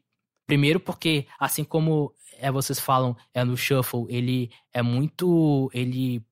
Ele gasta muito a tua mente, porque tu tem que ficar prestando atenção muito nos comandos Ele é que você vai intenso, fazer. muito, ele é muito muito intenso. E no VR, como você tem essa imersão, e até eu que não tenho tanta imersão assim, mas sente, fica assim, mas, mas é assim, não, não, pelo menos pra mim, não, não, é, não tem uma, uma, uma diferença muito grande do que jogar sem ser VR, pelo menos pra mim. Eu não sei se, se pra outra pessoa que enxerga dos dois olhos vai ter uma perspectiva diferente, mas pra mim não teve muita É, diferença Até porque não. não, não é um jogo que você precisa mexer a cabeça pra olhar pros lados. A, tipo, a ação tá aqui É, sim, na frente a mão tá só, na né? frente e No você seu- fica aí. Você olha até, pode olhar pros lados, um pro lado, Mas pro você tem uma cosmético. infinidade, assim, uma infinitude, quer dizer. Como assim? Tem, não tem nada pra ser visto, só tem meio que um espaço É, vazio. sim, sim, sim. Mas assim, foi, foi tão. E, e também. E, e tam- também colaborou isso, porque quando eu fui jogar o Tampa, eu tava há mais de uma hora já com o VR no, jogando direto. Então eu acho que isso também, isso também é, colaborou. Que aí quando eu saí dele, eu, eu saí porque eu tava com um pouquinho só de, é, de dor de cabeça e mais o torcicolo do Res. E aí eu tava já um pouquinho me sentindo um pouquinho mal, aí não, vamos parar por um pouco. E aí eu, mas eu, eu joguei, eu acho que umas duas fases só do Tampa, mas é, é legal. Mas não é uma coisa muito impactante que dá pra, dá pra você fazer. A VR é pra isso. Não. É uma coisa que se você tiver o PlayStation VR, tiver Tampa, é legal. Você joga em PlayStation VR, mas não é uma coisa básica, essencial pra você jogar. Sim, em- a experiência meio que completa dele você tem sem Uhum. o VR. Meu, o VR é quase, quase que uma- um, um bônus. E, e, e é isso, e isso que eu tava muito percebendo do PlayStation VR. Depois eu tava pensando, pô, qual é o melhor? É, Vive ou PlayStation VR? Eu acho que até pelo preço, até por, por ser mais próximo, eu acho que o PlayStation VR é ter muito para poder dar certo, pra ser uma porta de entrada. É, assim, ele ele tem seus problemas, não é todo mundo, mas tem pessoas relatando problemas de, de tracking nele Hum. e tal. É, e ele claramente, se você compara a resolução com outras coisas, Não, é sim, inferior. é inferior. Mas que queira ou não, já tem 40 milhões de pessoas, 40 e poucos milhões de pessoas que já Sim. tem o PlayStation 4 e ele E ele tem, e ele tem um, um coisa de jogos, os jogos pra eles também já, já, já são vastos. é, um bom, bom catálogo, e, bom e são e são numa qualidade legal. Tanto tanto jogos que têm a função VR, mas que funcionam se ele como Res ou Tamper, quanto jogos feitos especialmente pra ele que são legais, como como achei a do Rush of Blood. Então acho que A Vale grande curiosidade é o que tipo de apoio a Sony vai dar pra ele, porque a Sony Uhum. quando ela desencana de algum periférico dela, ela desencana rápido, né? É, É. O Move morreu do dia pra noite. só tá assim. ressurgindo agora. É, e por um acaso, né? É. E aí o que acontece é que tem uns. Você ouve, né, umas coisas por aí de que tem uns relatos de, de que o dinheiro que a Sony tava investindo em desenvolvedores para jogos de VR é bem menos do que esses desenvolvedores esperavam inicialmente. E que, consequentemente, as experiências são coisas menores, são coisas Sim. muito mais contidas do que jogos vastos. O que ninguém, o que nem acho que ninguém sabe, ou quer dizer, o que não dá pra gente saber nesse momento é isso é um investimento inicial de cautela para saber como essa tecnologia vai ser aceita pelo público?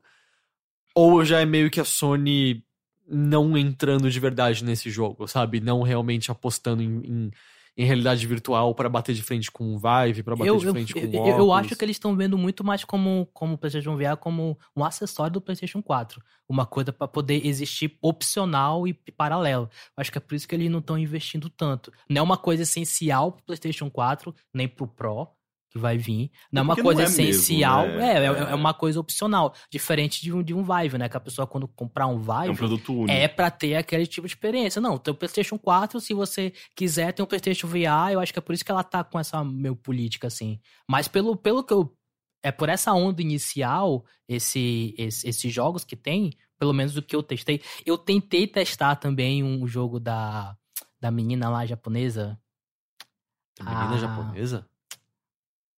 Hum. a Hatsune Miku. Tem um jogo, tem um jogo da Hatsune Miku Ok. lá. Mas Sim, só- é que você fica balançando os bastõezinhos É, coloridos na eu plateia. não sei né? porque eu não consegui jogar. Eu tentei lá, mas só que não, não abriu de alguma forma.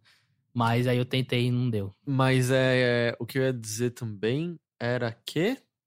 que, que eu? Ah, sim, uma coisa que eu sinto que pode fazer diferença, eu não sei quando nem se, se a Sony vai, vai fazer isso, mas acho que uma coisa que poderia fazer diferença de incentivo às pessoas ao VR é se todo mês a PlayStation Plus começasse a dar um jogo de É. VR de graça. É, pode ser. sabe? Ou se Aham. não fosse todo mês, a cada dois meses, a cada três E, meses. e principalmente ultimamente que os jogos da PlayStation Nossa, de Plus estão bem tá uma ruins. Tá bem ruim. Gente, como assim? Tem dois jogos muito bons. Qual? O Everybody's Gone to, Gone to the Rapture é super bonito. Ah, não, sim, E- mas só que e não o, é. E o... Deadly Tower of Monsters é o único que me interessou Monsters da é lista. muito legal. Então, ele me interessou, mas é o único. E não é tipo o jogão, jogão. Não, ó, né? claro, mas a gente precisa ter todo, todo mês um, um jogo incrível, memorável, nota 10. É porque já tem uns meses que a PlayStation É, Plus não tá, mas. Acho que é assim, teve Fury, que foi muito legal. É, Fury foi, foi com julho? Foi Foi. junho ou julho, porque foi, Foi mais ou julho, menos a ó. mesma época do. do... Cacete Rocket League. é, ano passado. Ah, tá. Mas assim, julho, agosto, setembro, outubro, cara. Não... É. Não, eu, eu achei bem ruim então. esse último mês. Você Aham. não viu meu post no Overloader, né? Eu vi. Eu, não- eu não entendi, porque você não jogou nenhum dos dois. Como você... Como você... Ah, não, você não, quer eu não tava. julgá-los? Deadly Tower of Monster eu não tava falando mal. O Everybody's Gone to Rapture eu joguei um pouco. Eu não aguentei. É que ele... Ele é lerdo. Isso concordo. Sim, ele é um lerdo. jogo lento. Você teria que... Eu- Pra você é. ter, uma, acho que, uma opinião formada sobre ele. Eu não É tenho uma opinião formada. de eu graça. é. do começo ao fim. Eu joguei um pedaço. Mas é legal. Eu falei, ah, Soninho, algum dia eu retomo. Quem sabe agora que tá de graça eu retome, mas eu Sim, não... é, mas é um jogo. é, é, ele é bem. Você tem que estar, acho que, apto a querer entender aquela história e investigar. É, uma, é um, um um jogo até que fascinante, sim, pelo, pela história que ele transmite naquele, naquele ambiente que é muito bonito, né? Tipo, é meio. Não sei, é envolvente. Eu queria muito É, tem umas jogo em- em histórias ali que são. Realidade virtual seria bem É que são, bonito. que, é que Nossa. são interessantes. lá. Tá começando a chover, um passarinho ligou com tudo lá fora. Vocês estão ouvindo? Sim. Que coisa louca. Gente, nossa. Será que ele tá desesperado brigando com a chuva? Nossa, ainda bem que eu trouxe guarda-chuva. É, não. E não. É que você não tava vendo atrás de você, ah, tá dando piscando. uns relâmpagos Aham. lindos ali no fundo. Mas essa foi sua experiência com VR, Isidro? Sim, minha experiência com VR. E eu aconselho até o pessoal ir lá na VR Game, porque é muito legal.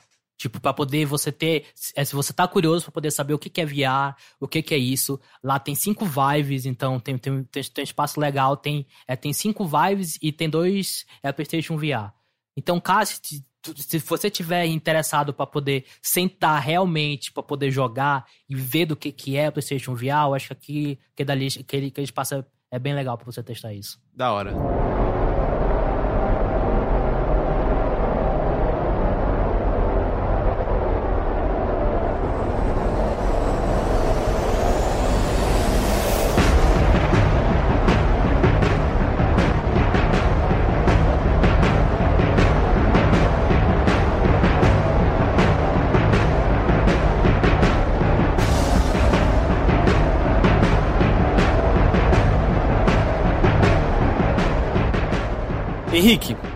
Larga o celular, menino, que eu tô vendo. Eu tava vendo que horas são. É, e você? O que, que você andou jogando desde a última vez que a gente se falou por aqui? Cara, eu joguei algumas coisas nesse, nesse final de semana. É, eu joguei um jogo que eu tinha recebido da assessoria. é, é um jogo pequeno, mas. é, e eu acho que ele passou meio batido, assim, as pessoas não olharam pra ele, mas eu peguei pra dar uma olhada e ele é bem legal. Ele chama Unbox. É, ele é um jogo totalmente inspirado em jogos, jogos de plataforma dos anos 90, assim, especialmente do, do- da era 64. E. E ele tem aquela mesma estrutura clássica, sabe? Tipo um hub eh, que já tem suas coisinhas escondidas e, sabe, tipo, apinhada de, de coisas legais pra você fazer. É, Você usa um E- bichinho meio azul ou verde? Oi? Você usa um bichinho meio azul ou verde? Não, você usa, usa umas caixinhas. Ah, não é o que eu vi, então. E, e- e esse hub concentra um- entradas para esses mundos nos quais você também encontra uma série de tarefas e outras coisas para você descobrir, coletar e tudo mais. Ah, e ele é- tem ideias muito boas. Assim. Você controla uma caixinha. Uma, o- o- todos os habitantes desse mundo são caixas. É, e, e é um mundo sobre. Ele explora esse, esse tema de, de correio, assim, tipo, tudo é meio que. É um serviço de entregas, por isso são, são caixas, né? E ele, tem, ele aproveita bem, assim, o, o fato de que você é uma caixa, um cubo. É, a movimentação, ele sai rolando pelo chão, mas isso tem uma. tem um pouco de impacto no controle, né? Porque você não tá simplesmente andando ou rolando como uma bola. Você é um você é cubo. um. Ah, tá, você é um cubo, tá. Você é um cubo, então você vai. Você, pega uma velocidade, né? Dependendo da- também do terreno que você tá. Mas você tem que levar isso em consideração quando você vai se mover. E, e mesmo assim você pega um jeito rápido, assim, é, é gostoso o controle dele, sabe? Tipo, a movimentação, o pulo.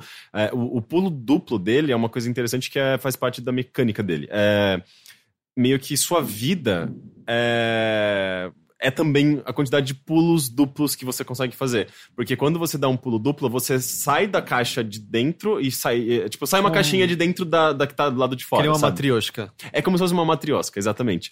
E só que você gasta, digamos, uma caixa, que é também a sua vida. Então você tem você- cada cada chance que você tem, né? Tipo, são seis caixas. Então isso quer dizer que você tem seis pulos a, a, extras. Você pode gastar tudo de uma vez e chegar num E lugar bem ficando- alto, por exemplo. Então, quanto mais vida você pega, maior você vai ficando. É, eu acho que na verdade não muda muito o tamanho dele, é meio que só a, a sensação de que você está saindo de uma caixa. É, da- inclusive você deixa a caixa anterior para trás, né? como Ela fica parada lá. Mas ele, ele não, não, não fica necessariamente. Talvez até fique menor, mas isso não implica em nada na, na, Tá, na- não, no jogo. não é no nível. Eu tava pensando naquele jogo de PSP que você controla uma gosminha 2D. Hum, Gish? Não. Não, não. É o que todo mundo fala. de- Todo mundo lembra do PSP fala do. do- Ah, é o Loco Roco. Loco Roco, É maravilhoso. Não, não, não, Não é não, não tem nada a ver. É, e, é, e é meio que isso, e essas são as mecânicas básicas. De resto, é só aquele a experiência que você lembra de, de jogos clássicos de plataforma, né? Você é, anda nesse mundo. O, o, a- o Hub, por exemplo, ele se chama Other Base, que é uma referência mano, a a Metal Gear Solid. ele é cheio de piadinhas e referências. Bom, e você tá numa caixa, você é uma caixa também. É, então, É. né? Tem isso da, Mas assim, alguma coisa. ele é bem classicão, assim, tirando essa Então, mecânica. ele é, ele é clássico ah, na, na- na- no que você faz, assim. É basicamente um jogo que um collectathon, sabe? Tipo, você tem muitas coisinhas pra coletar. Cada cenário novo que você vai... Uou! Eu podia, eu podia ter aproveitado pra falar de um jogo uma de terror, de terror, né? é. Então, mas cada cenário novo que você vai, você tem lá quantidade de, de fitas... eh, como chama? Fita crepe. Fita adesiva, né? Tipo, que é um dos itens que você coleta. Sei lá por quê. Isso é uma caixa. É, sim, mas é, só, é meio, meio gratuito, sabe? Tipo, é meio que mais um incentivo pra você acessar novos lugares. E você olha em cima de uma montanha e fala: Olha, tem fitas, fitas adesi- asi- adesivas lá, eu vou subir naquela montanha. E você chega lá, você tem uma vista bonita, mas não tem grandes coisas às vezes. É só pra você coletar as coisas. E você tem também as missõezinhas de personagens que estão espalhados nesses ambientes. E. São e caixas meio- também? Oi? São caixas também? Todos eles são caixas. Geralmente com alguma, algum visual diferente e tudo mais. é, mas Sempre- eles brincam assim: ah, tem a caixa de leite, tem a caixa de ovos, tem a caixa de não, bonequinho. são literalmente caixas de entrega, sabe? Podiam É, brincar mas com isso, né? É. caixas com caras e bocas e com, com chapéus. Todos Mas, tipo, me parece que chapéus. esse jogo precisava de uma piada em que você É. encontrava uma caixa de leite ele falava, busque café e televisão pra mim. É, é, isso é legal. Aham, muito bom. É, então, mas é, ainda assim as piadinhas são, são divertidas. Os inimigos do jogo são caixas também, mas eles são de uma companhia rival, uma companhia de entrega rival. Ah. E eles. é, e eles. Eles meio que parecem roqueiros, assim, tipo, sempre quando eles entram, vem uma camada de, de uma guitarra, assim, tipo, por cima meio distorcida. E o que você tem que fazer é dar uma bundada com a caixa. Tipo, você dá um pulo e aperta outro botão que ele dá uma bundada, eles ficam meio tontos e puf, desaparecem. Mas é, é- é- não é o foco, assim, tipo, os combates são bem simples. É, e você não, não enfrenta o, o tempo todo. É mais um jogo de exploração em plataforma mesmo. E, mas é, é legal, assim, tipo, é, fazia tempo que eu não jogava um jogo de plataforma de exploração, assim, tipo, bem aos moldes de antigos, que eu me sentisse bem, assim, é um jogo super gostoso. De repente eu, eu, eu percebi que eu tinha gastado, gasto duas horas nele é, num sábado de manhã, sabe? Tipo, eu falei, caramba, que gostosinho, sabe? Que se- sensação boa de jogar um jogo de plataforma que eu nem conhecia, sabe? Foi, foi bem legal, assim. Mas é- você sente que isso é por conta do que é o jogo ou você simplesmente estava com vontade de algo desse gênero? Se você tivesse ligado o Banjo-Kazooie, por exemplo, teria Então, eu acho que, assim, eu... dado o mesmo resultado? Eu gosto de jogos de plataforma. Eu amo Mario Galaxy. Mas é, ele- esse jogo ele não é tanto quanto o Mario Galaxy. Eu acho que ele é mais como um Banjo-Kazooie que tem essa coisa do hub de colecionar coisas no- nesses ambientes. Mas é 3D também? Oi? É 3D? Sim, é um jogo 3D, Ah, totalmente 3D. Eu tava pensando que fosse 2D. Não, é totalmente ah, 3D. Tá, tá. É, e, e, e, sabe, os personagens falam com aquelas vozinhas. Ah, é bem Banjo-Kazooie, Sim, então. é bem Banjo-Kazooie. É, e, e, e eu não sei, assim, eu não, eu não jogava Banjo-Kazooie. Eu joguei, mesmo nessa época, minhas referências de plataforma eram mais PlayStation e PC. É, Entendi. Ah, achei que você jogava Banjo-Kazooie. eu não tinha 64, né? Então, Banjo-Kazooie Nunca foi atrás da passou- versão HD? No... Não, não joguei. Então eu não sei, assim, tipo, por mais que eu goste do gênero, goste de jogos de plataforma, eu não tenho essa ânsia pra sempre querer buscar jogos desse tipo. É, e simplesmente foi uma coisa, ah, deixa eu ver esse jogo aqui. E, sei lá, eu me peguei super envolvido, sabe? Eu acho que é um joguinho realmente bom. É, e bonitinho, bem feito, sabe? Tipo, é, tem, tem as mesmos, os mesmos elementos de Banjo-Kazooie, do, do tipo, é, você chega perto de um personagem que tem um, um estilo meio surfista, a, a música que tá tocando de fundo, ela ganha, ganha uma camada mais reggae, sabe? Alguma coisa do tipo. Tá, mas só que você sabe que o personagem é surfista por causa da música ou tem alguma coisa nele? Não, ele tem elementos. É, todos os personagens têm, tipo, um, Mas é uma, uma caixa peruca. com uma prancha? Como é, que É, é, tipo, é meio, meio gratuito, assim, tipo, um, Ah. um cabelo, um chapéu, uma roupinha. É, é meio absurdo, mas, mas é assim que- é o jogo, de Aham. fato. Tipo, os personagens, a caracterização dos personagens. Ah. Então eu achei ele super legal, assim, eu tô querendo voltar a jogar as, as outras fases. Eu joguei, a primeira fase é no, nessa. O, o hub principal é, é essa base. é, que lembra de fato a, a base lá do, do Metal Gear. A- a- um dos mundos que eu acessei é, é uma ilha tropical, uma coisa meio, sei lá, tipo. É, parece, parece um cenário do Just Cause, assim. E, Ah, pensa, é bom, você não jogou Banjo-Kazooie. A segunda fase do Banjo-Kazooie é uma ilha tropical também. ok, é, eu acho Porque que a tem- referência maior é, É, Banjo deve ser, porque tem, tipo, um navio pirata, tem tesouros, tem caranguejos, tem um tubarão maldito que te segue na água Sim. toda vez que você cai nela. Uhum. E é legal, assim, porque, tipo, a, mesmo essa base, é, eu falei, ah, que coisa meio genérica, sabe? Uma base militar num jogo com umas caixas. Só que você começa a acessar, você descobre cada cantinho escondido e, e- e cada, desses, cada um desses cantinhos tem uma coisinha diferente, um segredinho e você fala, nossa, eu quero acessar aquela parte lá embaixo, como que eu faço, sabe? Tipo, é, é, o cenário parece meio simples, assim, olhando, parece meio, ah, é um cenário como qualquer outro de videogame, mas eles, de alguma forma, eles conseguem encaixar muitas coisas nesses ambientes. É, o level design é muito bom, então eu fiquei meio surpreso, assim, é um jogo realmente bem legal, eu quero voltar, voltar a jogar. Qual é a plataforma dele? É, eu acho que só pra PC, Só PC? No Sim. Steam, né? é, Steam. Quanto é que ele tá? Hum, não sei, eu não cheguei a pesquisar o preço dele, mas deve ser Deve no ser máximo aqueles 20, 30 dólares. dólares, é. Eu imagino que sim.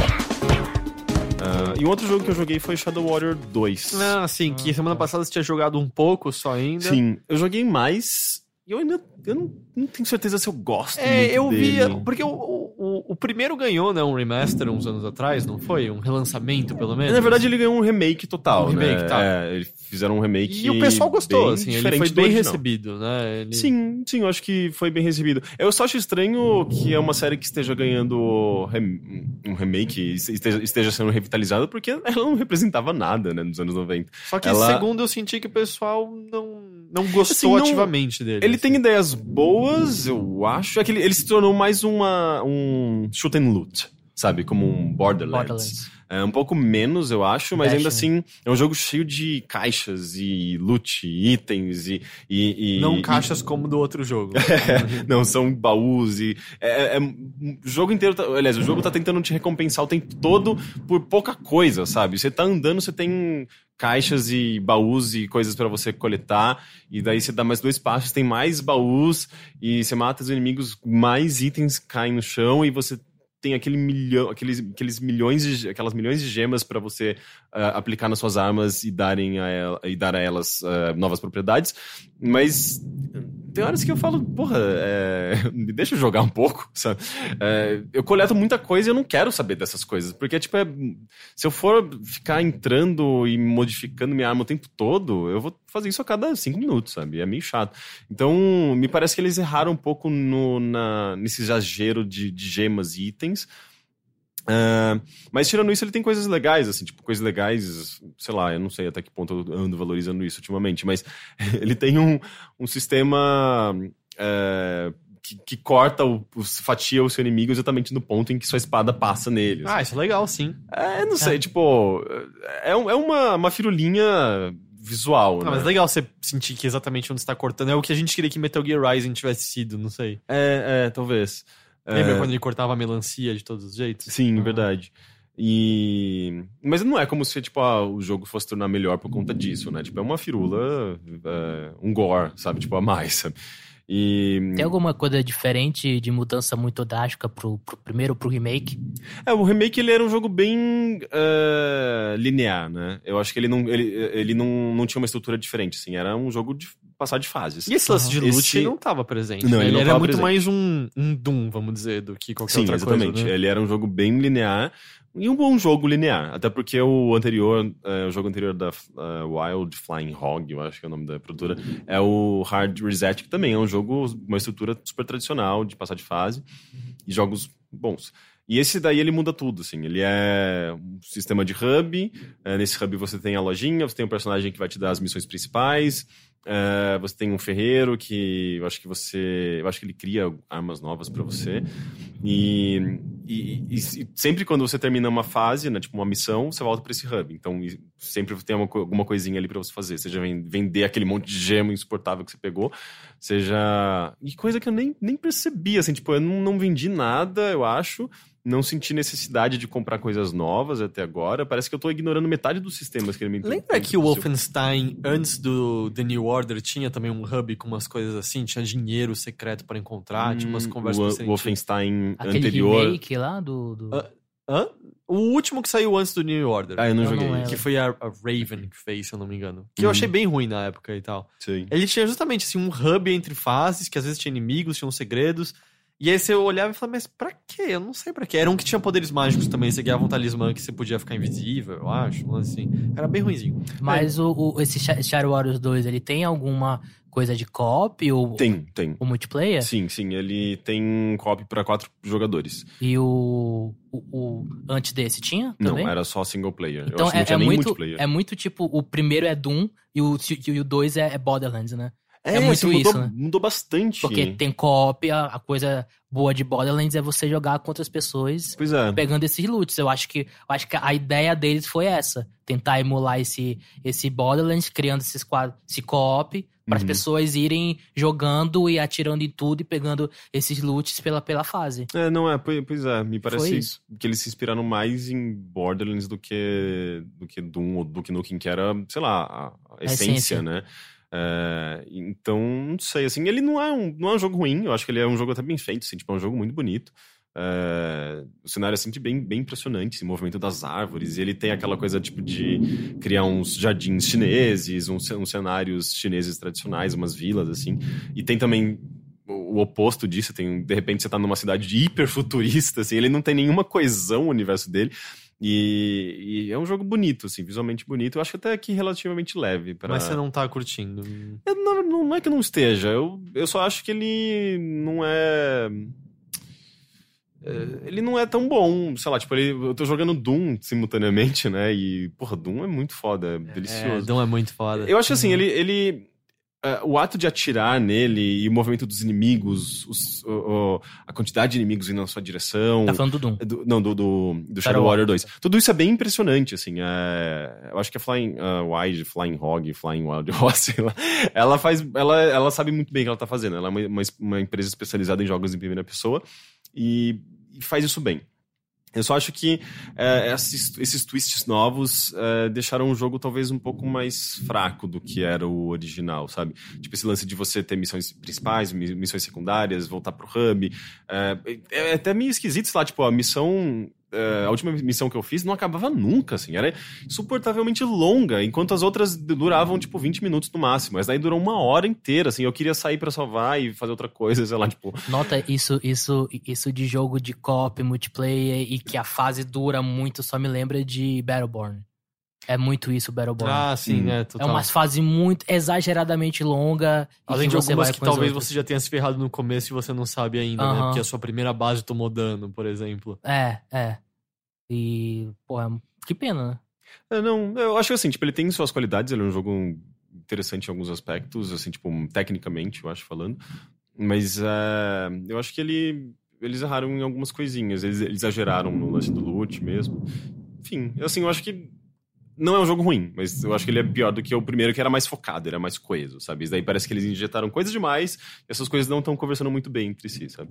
E ele tá pra PC e PS4 também? PS4 e Xbox One. É pra tudo, então. Sim. Ah, e o humor dele é péssimo. Ah, é? Sim, tipo, é quinta série total, assim. é... Isso é bom. Porque não tinha um lance que o original era um humor que claramente era só da sua época, uma coisa bem machista, bem. É, e Só assim, que aí no, eles- no remake funcionou de alguma forma. Putz, eu acho que eu ignorei isso, Ah, talvez. É, Eu não acho que tenha funcionado, assim. Eu acho que não é, é um humor meio exemplo Duke de bom Nukem, assim, não é? É, eu acho que eles, obviamente, eles diminuem um pouco o tom machista.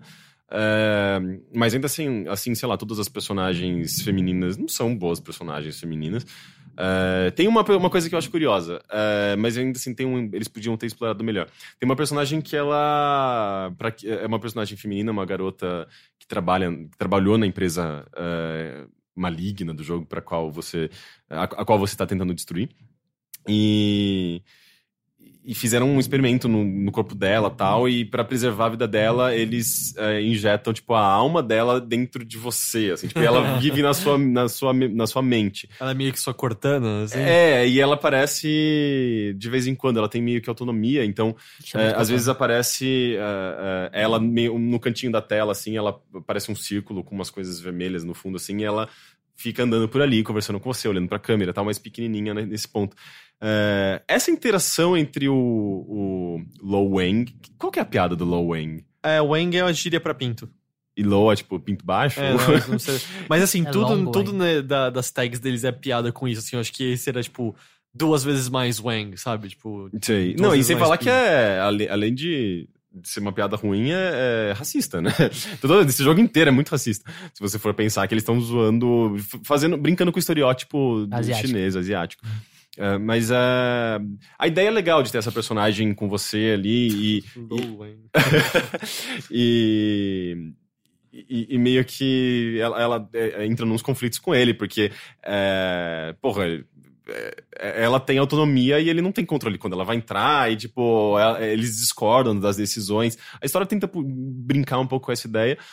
É, mas eu acho que é meio mal aproveitado, assim, tipo, não sei, não, não, não sei, eu acho que a ideia é boa, mas não, não, não vi nada interessante em termos de narrativa, em termos de mecânicas brincando com isso. da- Ela não da- da consegue per- ver os pensamentos horríveis da sua mente, fazer uns comentários sobre, tipo, Eu "Pô, acho que tem merda algumas- que tá pensando. Tem algumas piadinhas assim, mas não sei nada que me chamou atenção, sabe? Eu não, eu, não, eu não ri de nenhum momen- momento. Acho que a única vez que eu ri foi uma hora que.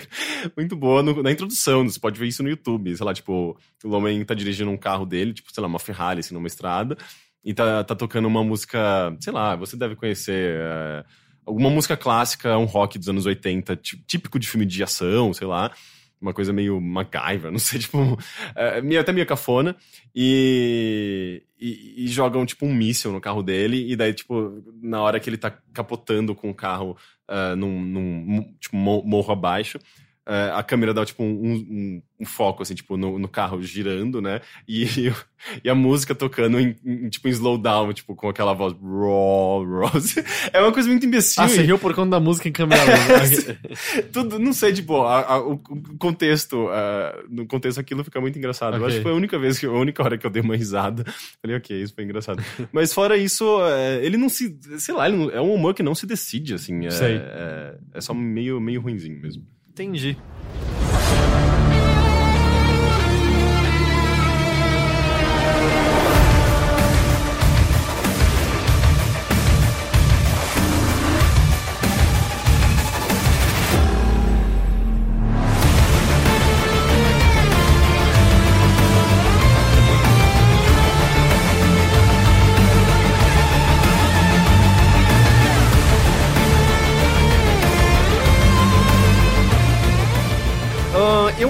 Joguei muita coisa ah, desde a da última edição. Henrique, larga o celular, eu tô vendo você no celular. Não Henrique. pode. Henrique, não. É É- importante. É importante mesmo ou você tá chavecando? Eu tô vendo você. Chavecando? esse Como seu- assim? Chavecando seu namorado. Eu, eu acho que a partir do momento que você na- come- começa a namorar e já tem um relacionamento fixo, você não fica chavecando. Chavecando é tipo aproximação, não é? Ah, não sei. Eu, Não, eu acho, é. É, eu continuo brincando de chavecos com a minha namorada.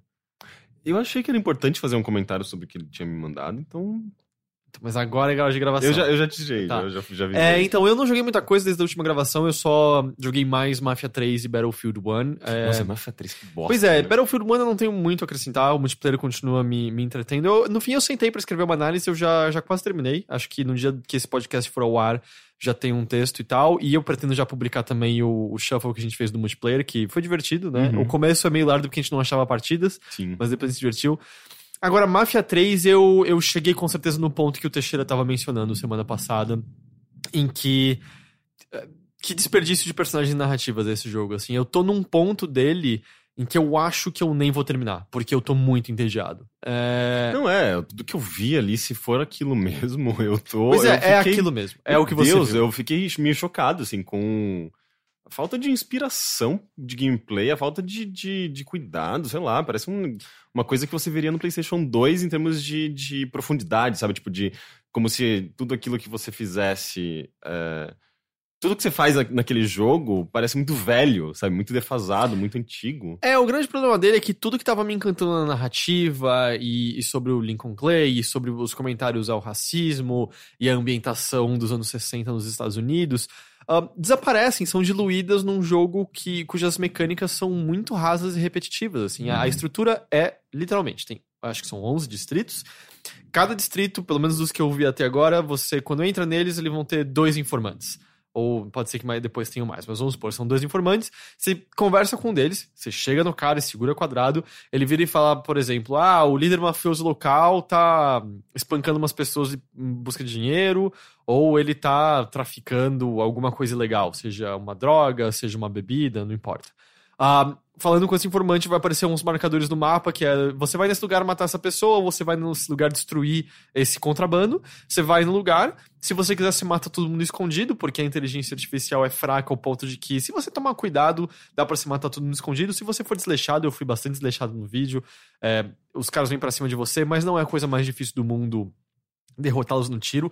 Ou o que eu descobri agora, volta e meia, mesmo quando eles estão atirando em, em mim, eu corro pra cima deles e bato neles. É, funciona com tranquilidade e tal. Ou seja, Ah. você tá descobrindo várias maneiras é, de matar os inimigos que vão completamente. é, que quebram completamente a mecânica, né? Que é tipo fazer, chamar lá, usar o assovio e dar facada. É, não- Ou se jogar em cima deles e dar porrada até É, até depois matar. que todo mundo me viu, volta e meia, se tem um cara, na- vamos dizer, a duas coberturas de distância, em vez de eu mirar nele, é melhor correr e espancar ele, é muito mais fácil e tal.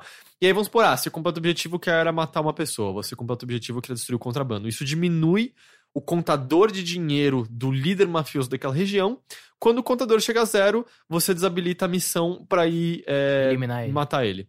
E essas são as únicas missões um pouco diferentes. É uma estrutura que lembra, por exemplo, muito de Assassin's Creed original. Que é. Uhum. Você tem as coisas repetitivas, que é sentar no banco, que era espancar uma pessoa no soco, não tinha assim. Você dava muito soco em alguém, eu não lembro exatamente o motivo. Ou batia a carteira de alguém, eu não lembro se era exatamente Tinha, isso. é. tinha. Ah, e aí, eventualmente, você coletou Assassin's Creed informação. 1 você seguia muitas pessoas É, né? pelos telhados. Que era a Era muito pior chato. estrutura, é a pior Aham. missão de todas, né? Aham. é, eventualmente tendo informação suficiente para matar um dos seus alvos. Pensa que Mafia 3 é, é isso. Você causa danos o suficiente à estrutura mafiosa, né, os negócios mafiosos locais até o líder aparecer, você vai e mata o líder, completou aquele distrito, Eu- próximo distrito. Parece, eu é tenho, isso. eu tenho a sensação de que eles nunca jogaram GTA, sabe? Que eles, eles, têm- eles lançaram esse jogo num- num- numa realidade no qual GTA não existe. E, e aí, o pior de tudo é que quando ocorre uma narrativa novamente, é legal. Eu tô interessado em ver o que vai acontecer. Mas demora tanto e ainda por cima é, é, é diluído em, ah, dirige do ponto A ao B. Qual o desafio em dirigir do ponto A ao B? Nada. Semana passada eu tava até falando, ah, o jogo fala que você tem que obedecer leis de trânsito, senão a polícia enche seu saco. Eu tô dirigindo que nem eu dirijo em GTA. Eu passo em farol vermelho, eu dirijo na contramão. Até Literalmente, porque, pelo amor nenhuma de- vez a polícia veio atrás de mim. Pelo amor de Deus, se você fosse ter que seguir. O jogo já é lento, já é chato dessa maneira. Imagina você tendo, tendo que parar nos faróis e. É que eu não, eu não sabia, alguém comentou no, no, no último Mothership que em Yokai Watch, se você não atravessa a rua na faixa de pedestre e quando o farol tá aberto pra você, aparece um demônio e te mata na hora. Caralho. Gente, que coisa absurda. É, mas é engraçado, né? É meio curioso.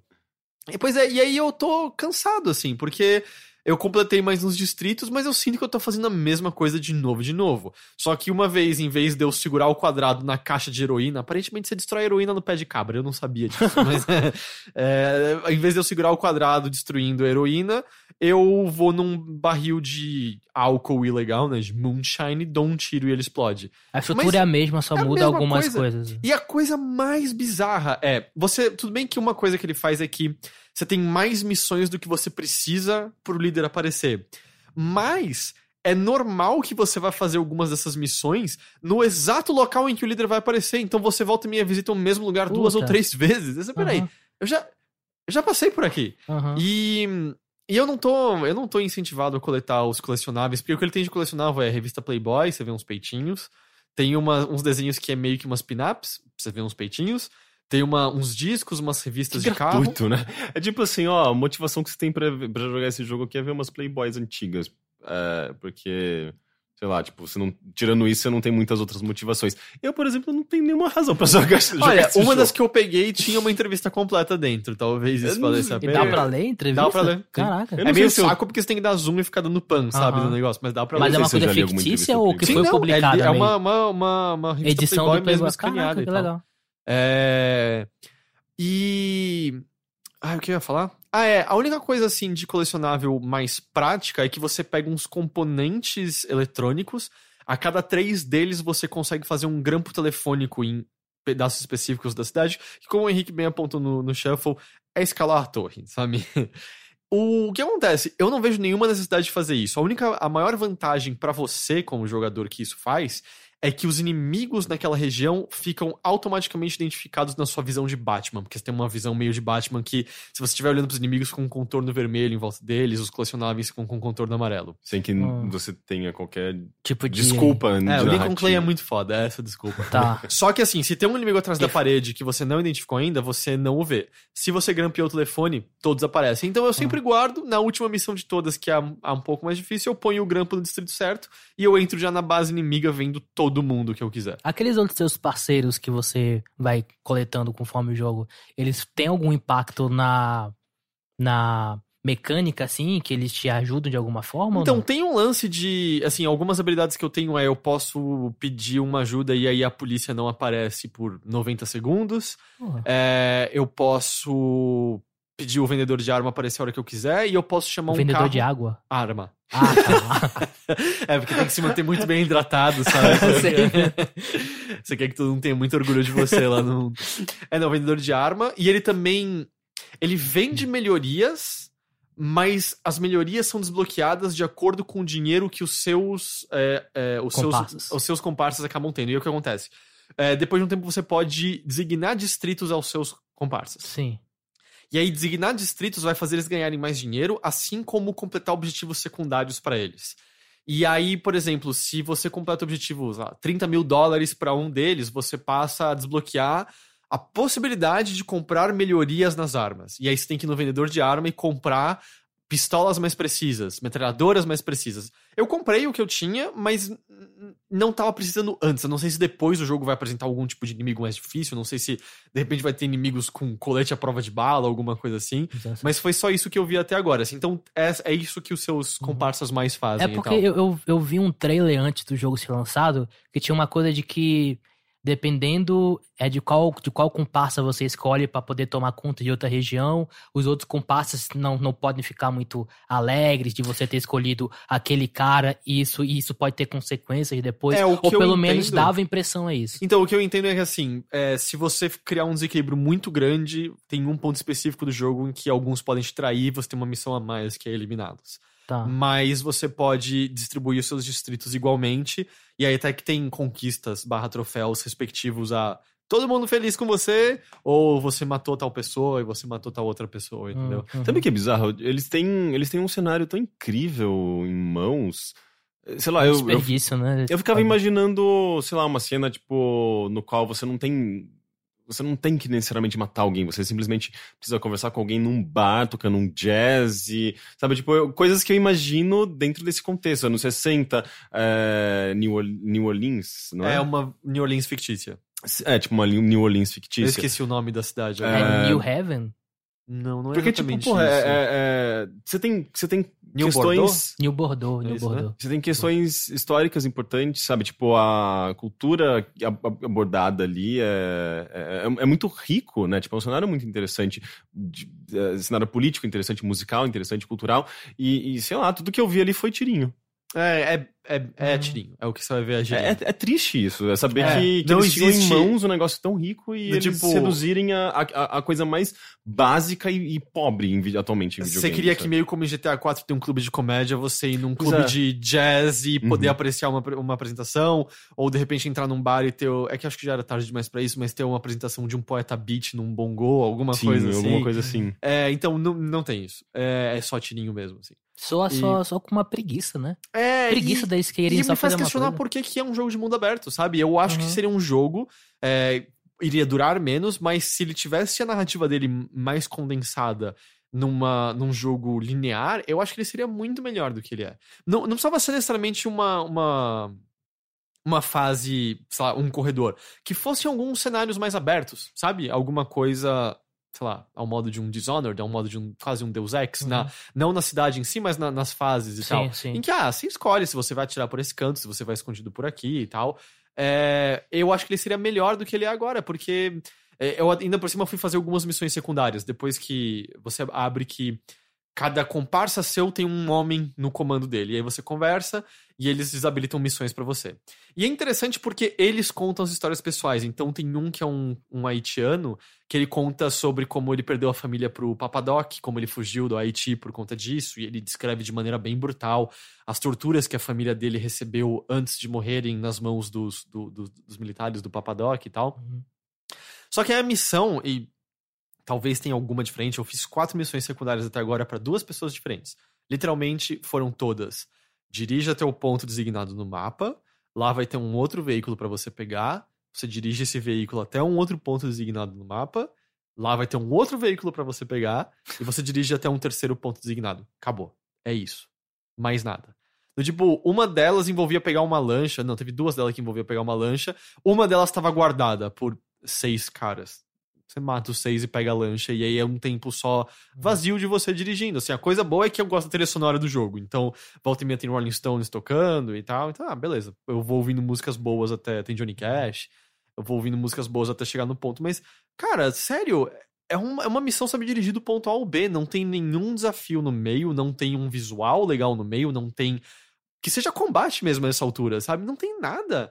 E eu achei legal as narrativas desses caras, mas de boa. Eu não vou fazer essas missões secundárias porque vai se fuder, ficar dirigindo, fazendo nada, sabe? É, eu não quero perder tempo num jogo fazendo isso. É, é meio triste ver, ver que as mecânicas entram meio que na frente da, na- da narrativa e te impede de, de apreciar o que há de mais interessante, que eu acho que é a própria narrativa, né? Não, e, e E- até se fosse umas mecânicas interessantes, não uma coisa repetitiva de dirigir um ponto A a B ou se não ficar dando tiro nas pessoas. Né? Uhum. É curioso que, sei lá, é- isso era uma coisa que acontecia na era do, do PlayStation 2, com Sim. aquele monte de clone de, de GTA 3, Uhum. tinha vários jogos The de mundo Getaway. aberto. É, e- Até Watch Dogs, que a gente critica por ser muito como um jogo de mundo aberto antigo, tinha mais do que isso. Tinha Sim. algumas. Tinha ideias diferentes, tinha minigames diferentes, tinha Uhum. atividades secundárias É, ele não tem nenhuma característica nova, assim, tipo, alguma coisa que, que, que você olha e fala, ah, esse é um, é, é, é- é um jogo de um mundo aberto, com aquela estrutura que a gente conhece, mas essa, essa característica aqui só existe no Mafia 3. Talvez o lance da polícia de... de Responder mais rapidamente em bairros brancos. Sim, isso é mas- uma coisa legal, mas ao mesmo tempo me parece que você, é se você mesmo É falou que uma a ideia, polícia né? não, não teve nenhum impacto no seu Nada. gameplay até agora. E também tem uma coisa que me irrita, assim, tinha uma polícia no meu caminho uma hora e eu peguei um deles escondido e um outro policial me viu. Mas eu fui assim, a- acabou a animação de eu pegar um, eu é, abati o outro. Só que é daqueles jogos que o policial me viu, magicamente na hora, puf, tá piscando a área de busca já, sabe? Não, não tem ele pegar no rádio e avisar uma coisa. Eu acho meio estúpido isso, assim, me quebra um pouco o encanto. Mas, assim, em termos de crime que eu cometi na rua, a polícia não veio nenhuma vez atrás de mim. Até eu, é, eu roubo carros na rua, aparece, ô, alguém viu você, tá correndo chamar a polícia. Eu acelero e vou embora. Até a ligação ser feita, eu já tô fora da área de busca. Então não é não é um problema. E pra ser justo, faz muito tempo que polícia não é um problema em jogos de mundo aberto. Em GTA V eu não lembro da polícia me encher o saco nenhuma vez. Uhum. E no Saints Row você ria da cara da polícia. né? Ah, mas é. E eu acho que. Mais do que tudo é decepcionante, né? Porque, de novo, é um personagem legal, é um contexto interessante, Hum. um O jogo que vai falar muito potencial. sobre direitos civis, te colocar na pele de um personagem negro em meio à ebulição da, da conquista de direitos, em meio a uma sociedade extremamente racista, mas com pessoas que finalmente estavam se questionando aquilo. É o, o, um ano que tá rolando guerra no Vietnã, é o ano que é o, rola a morte do Martin Luther King, Uhum. se passando por cima no sul, ele tem até um paralelo a, a Ku Klux Klan ali e tal. É, é um cenário muito rico, é um cenário muito. Só que ao mesmo tempo é um cenário que você tem que tomar muito cuidado, você tem que ser muito respeitoso para com ele. E eu acho que o jogo não chega nem ao ponto de cometer deslizes para com esse respeito que ele deveria ter, porque ele não. Eu não Ele- sinto que ele ele almeja, tenta, né? sabe? É, e aí eu- é um jogo cujas mecânicas seguram ele completamente. E foi isso que eu joguei. É, Vamos então falar sobre Switch?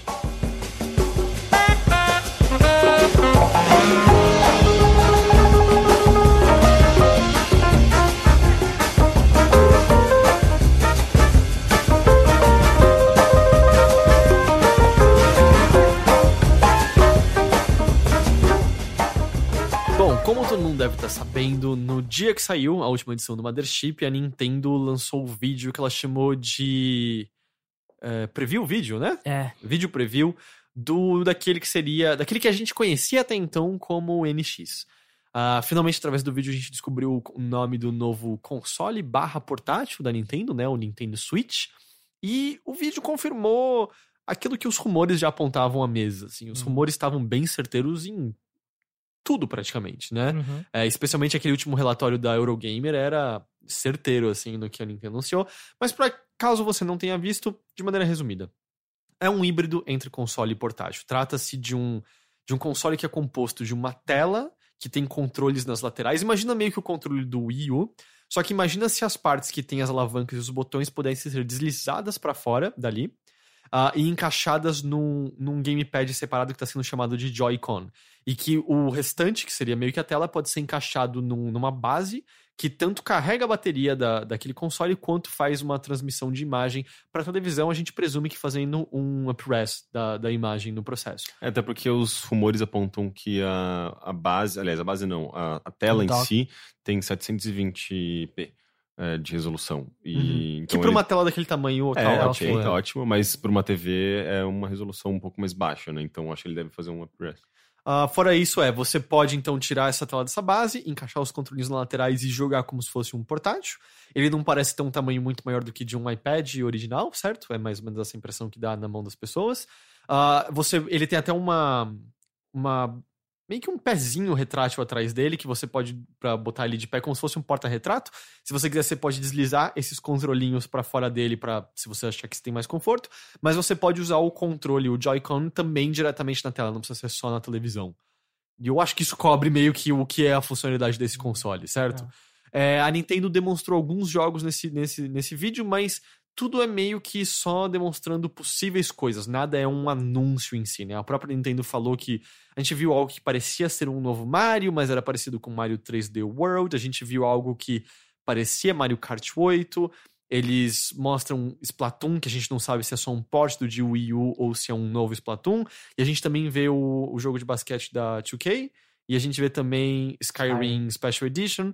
A Bethesda e a 2K já vieram falando, "Oh, isso não é um anúncio desses jogos para esse console. Então, tecnicamente, a gente continua só sabendo dos jogos que a gente sabia antes, que é Zelda Breath of the Wild, é, Just Dance 2017, Sonic, é, Dragon Quest 10 e 11 e o, Sonic, e o como é o? Project Sonic. Project Sonic.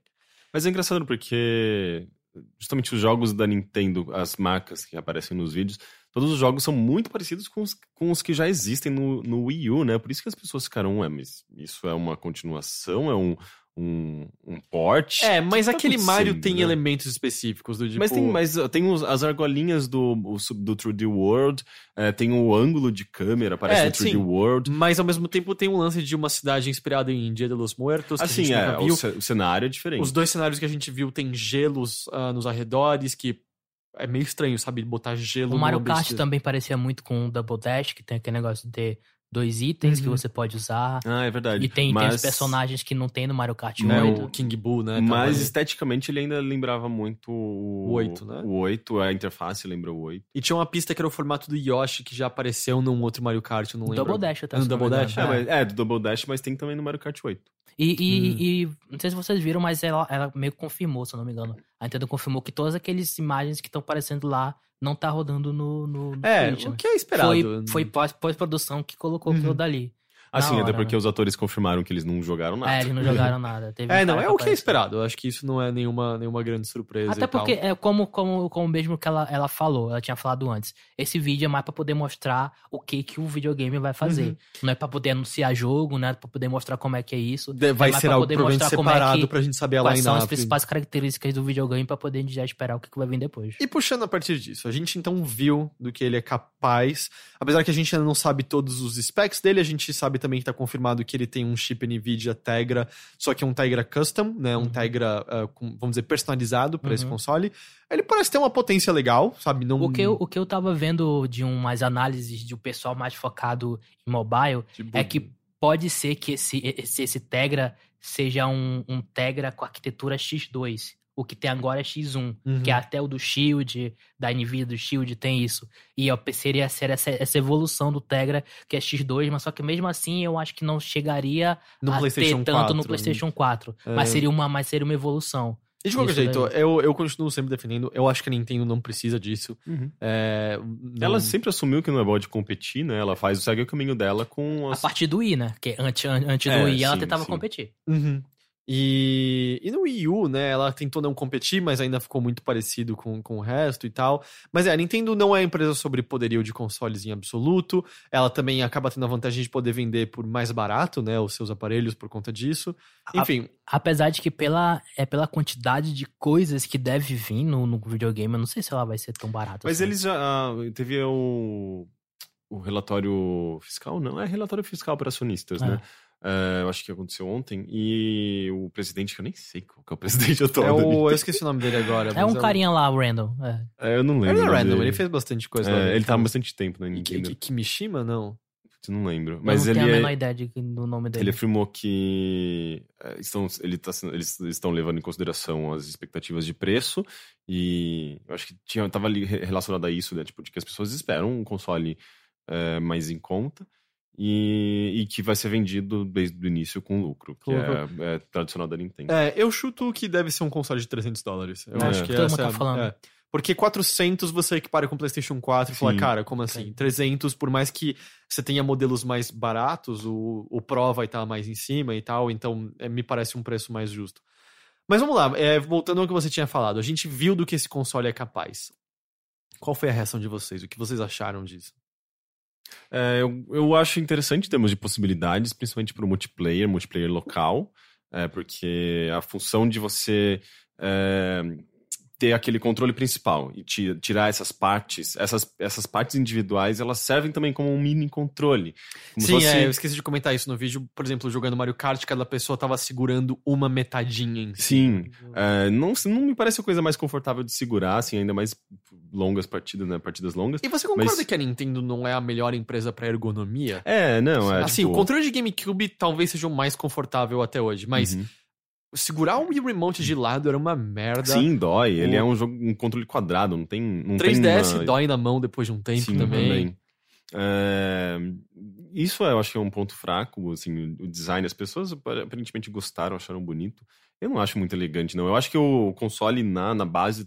é, sei lá, é um cubinho ali. Não tem, não, nem, não acho que nem tem por que ser Parece muito um elegante. documento solto dentro de uma pasta. É, tipo, de longe, assim, dependendo de como você olha, parece até uma lancheirinha. Eu só É. acho, Mas. eu só acho que ele deve ter alguma outra função a mais fora, fora carregar e fazer essa ligação pra TV. Então, a Nintendo É disse porque que eu acho não que dá é- poderio a mais. É, é, não, isso eu acho que não vai dar. Mas só que ela falou só que a principal função dele é essa, mas não significa que seja a única. É que se Pô, tiver é- alguma coisa é a mais, eu acho que vai porque- estar na tela em si, né? Não é é porque eu acho que ele, ele é muito grande só pra poder fazer isso. Mas o que, que você um presume, assim? Eu não tenho a minha ideia, talvez um outro tipo de mídia fora o SD card. Porque eu, eu, eu acho que só ter aqueles, aqueles game cards eu acho meio. É meio limitado demais o- pra poder eu ter. Ah, mas hoje em dia você consegue tanto espaço em cartões de memória. Não, mas é Pra- difícil, porque o Game pra- Card especificamente pra não é um portátil. cartão de memória como, convencional, né? O Game Card do 3DS, eu acho que ele tem suporte até. Uh, eu não lembro agora. O, mas o, o máximo que já, que, que já conseguiram aproveitar de espaço, acho que é 8 GB. Mas Então, mas os é rumores diziam 32 GB, não era pro, pros cartões do, do Switch. Era os, o que os rumores da, da Ah, é? Eurogamer É. falavam, é. Hum, entendi. Ah, é, O que se você é, comparar ainda com... assim é metade do É. que um Blu-ray, né? É, o que se você comparar com alguns jogos hoje em dia é até meio absurdo, né? Porque se o jogo você instala com 40, 50 e aí o patch do dia 1 tem mais 20, né? Tirando é Titanfall 2, vocês viram, né? Que Não vi. tem 88 mega o, do dia, o patch de ok, day um 1. patchzinho de boa. É, não, tal. e tipo, então todo mundo noticiou por causa disso, porque era 88 megas, é uma coisa que nunca aconteceu. Todo patch de dia 1 é 1 GB, 2 GB, 3 GB, é 88 mega. É, mas, Mas- isso, isso é uma, foi uma coisa que eu tinha pensado, sabe? Tipo, de.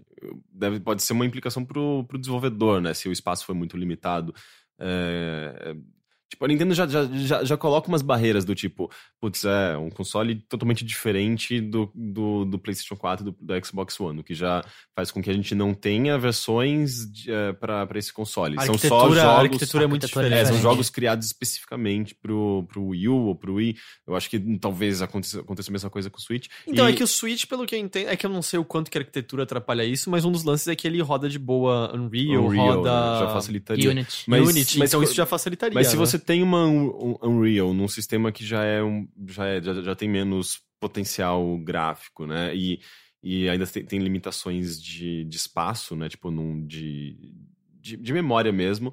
Eu não sei até que ponto você consegue manter a mesma qualidade, a mesma, as mesmas características do- dos Não, jogos. e, e vai muito, e vai muito os desenvolvedores também quererem apostar nisso daí, porque pode acontecer que nem o Wii U, que o pessoal até começou a É, apostar teve aquela nele, primeira leva. até depois sumiu. Batman Armored Edition. O Ubisoft, EA, ninguém mais quis porque Uhum. era uma coisa muito diferente dos outros. Uhum. e Então aí é pode- muito dinheiro e não teve tantas pessoas que compraram e tal. O lance é, e isso é uma, é uma preocupação barra curiosidade que eu tenho, em que a Nintendo unificar, porque tem até alguns questionamentos das pessoas de, ah, será que não vai haver nenhum outro portátil? Cara, eu acho que não, e o 3DS tá pra meio que acabar. Eu, não Eu acho, acho que... que eu não, eu não sei não, viu? Você acha Porque que ele- a Nintendo não dá nenhum sinal de que ela vai substituir o 3DS. Então, eu acho que ele vai acabar. É esse. É isso que eu... É o eu- Switch. É o Switch Então aí que tá, ela não dá 3DS. sinal de que ela, o Switch vai substituir, vai, vai substituir o 3DS. Mas é portátil tudo nele. Sim, mas ao mesmo cartão é igual do 3DS, a, a arquitetura dele é que nem mobile. Ele, o, o lance dele do vídeo era tudo por ser portátil. Mas ao mesmo tempo, eu acho que talvez ela faça isso, mas não agora. Porque o, 3, o 3DS tem quantas? 35 milhões de unidades Não, então, o vendidas. 3DS Tem uma base muito grande bem, mas Já eu não, 50 mas quando a gente tem muitos jogos anunciados pro 3DS pro ano que vem, eu Tem? sinto que, então eu sinto que Pokémon Sun 1 é meio que a canção do season É, do. Não, mas é, no último, no último Nintendo 2 Direct eles, ano que vem. eles Ah, mostraram bastante coisa. Tem aquele Beyond the. Beyond the Oasis? É, eles não saem esse ano, né? Tem, eu acho que Ah, esse. tá, sim. Tem, tem algumas coisinhas em vista ainda pro 3DS. Ele tem muito mais vida do que o Wii U, por exemplo. Ah, bom, é o Wii, U- o Wii U morreu esse É. ano, certo? Morreu, é. É, não, acho que, E- tipo, Então eu acho que pelo, pelo menos no, no- primeiro ano, assim, eu acho que ele vai coexistir. Não, então eu acho que essa coexistência, beleza, porque até depende do estúdio que você é, faz muito mais sentido desenvolver. Até o desenvolvimento de 3DS não é tão caro quanto de um console, Ah, sim. e faz muito mais sentido desenvolver para um pro negócio que já tem milhões e milhões de unidades no mercado. Eu não quero dizer que a Nintendo vai do dia pra noite matar, eu só sinto que ele tá se encerrando, sabe? Até porque ele já tá com o quê? Cinco anos de existência nessa Sim, altura? Cinco, É. seis anos. É, eu sinto que ele tá se encerrando e a portabilidade do Switch substitui algumas coisas do 3DS. O que, onde tá meu questionamento é, justamente, mesmo que a gente esteja falando de, de uma tela no console, no- na, na sua mão, que é 720p, então seus assets não tem que ser tão absurdos se é a base que tá fazendo um upres pra tudo. É, eu fico com receio, eu cheguei até a mencionar em outra- outras edições, de que isso faça com que desenvolvedores não criem mais coisas, vamos dizer, nos padrões gráficos do que você via no 3DS. E justamente eles não terem que almejar coisas muito belas, que simplesmente na telinha pequena do, do, do portátil são boas o suficiente, do tipo Animal Crossing do, do 3DS, tudo bem que já teve de, de console, mas o Animal Crossing 3DS, se você estourar pra uma tela grande, vai ser horroroso o jogo. Na tela do 3DS, tá ótimo, tá lindo, maravilhoso. Zelda Link Between Worlds, se você estourar pra uma tela gigante, vai ficar horroroso. Na tela do, do portátil, lindo, maravilhoso. Eu só fico com receio de que a partir do momento, então, em que tudo é HD, de que esse console, que o a a partir do momento que o Switch substitui o que é o portátil também, que a gente mate essas outras experiências que o portátil que tem um poderio menor permite, entende? Uhum. Porque eu sinto que, eu posso estar enganado sobre isso, a gente de repente olhasse algo com o nível gráfico do 3DS no Switch, as pessoas iriam reclamar, dizendo que porra feia é essa daqui. É o meu principal medo com o Switch, porque a Nintendo com esse híbrido, ela quer ser duas coisas. Ela quer ser console e quer ser portátil. Pode ser que ela acabe não fazendo nenhuma das duas coisas direito. E aí isso vai matar o videogame. É, porque, tudo bem assim, eu, eu não uso meus portáteis fora, fora de, de casa casa. também não. Mas ao mesmo tempo, você pra pra você justificar a portabilidade dele, você precisa ter alguma coisa que faça sentido a isso. E, cara, não me parece que você vai querer ir pro, sentar no Ibirapuera e jogar Zelda Breath of the Wild, sabe? É um jogo que você quer sentar e jogar algumas horas Ah, seguidas. eu acho que assim. Sentir o vento de verdade enquanto. No Zelda Day, talvez, né? Quando fala É, Zelda né, Day né, lá. Day. Eu não sei, é só que me parece o tipo de experiência que você quer sentar e jogar algumas horas a fio, sabe? Não, não é o tipo de coisa que você quer ligar e desligar rapidamente, porque quando você tá no ambiente externo, não é. Você vai no metrô jogar Zelda Breath of the Wild, me parece um pouco complicado É, pra é. jogar sentado É, no eu acho metrô. ela sabe? muito grande. Mas eu, até voltando pra parte de que se o Switch vai substituir o 3DS, vocês, vocês se lembram, eu- me lembro disso, não sei se vocês se lembram, e eu acho que posso estar inventando. Na época que, que, ele, que, eles, que, eles, que, é, que a Nintendo falou do DS, mostrou o DS, eles falaram que eles estavam desenvolvendo um sucessor do GBA. Eles falaram isso. Agora vocês me corrijam se vocês também se Eu lembram. lembro disso. Ou se, ou se eu que sou doido que tava ouvindo na época. Mas eu lembro justamente. Eu lembro porque... deles falarem que o, o GBA coexistiria com o DS. Não, eu, eu, Obviamente ele morreu logo em seguida. eu, eu lembro que eles eles estavam eles estavam desenvolvendo um sucessor do GBA e que a família GBA iria co coexistir junto com o DS. Acabou que o DS vendeu milhões, Sim. foi o sucesso que foi, e eles esqueceram o, o, o, o sucessor do Game Boy, que nunca mais teve Game Boy depois disso. Então eu acho que vai ser muito isso daí. Eles, chegaram até a lançar aquele Game Boy Micro, umas coisinhas. É, Umas É, mas variações. aí era mas só foi um muito outro depois. formato. Assim como, sei lá, teve o DS, aí teve Era o DS GBA, Lite, mas em outro formato. Tanto que é, é. teve DS Lite, teve o DSXL, DSi. Aham. É a mesma coisa, o micro era uma versãozinha. Sim, sim. É, o GBA teve três versões, né? Teve a O normal, S- o a SP SP e a o micro, micro. pelo menos. É. E o. Ah, não, teve quatro, teve o SP. Não, Aquele SP que parecia é o que a gente um falou. celular. Não, falou um micro. Não, Não, a gente a falou gente o normal, o três. SP Ah, tá. e o micro. Ah, tá, Sim. tá. É. Que aí o, o, o SP fazia muita diferença que tinha luz de fundo. É, Sim, no- nossa, o diferente. SP era maravilhoso. Mas se por, por, por esse histórico da Nintendo, eu acho que vai morrer, o- morrer o portátil do 3DS, de DS, dessa, dessa, até de duas telas, né? Esse conceito de duas telas vai morrer pra poder substituir pro Switch. É, porque nada no vídeo demonstra que o, que o Switch é capaz de fazer o que o Wii U fazia, que seria a tela interagir, a, a tela da sua mão interagir com a televisão junto, sabe? Porque tudo bem que é, n- não foram no fim das contas tantos É, eles jogos falaram que, que, não é uma experiência.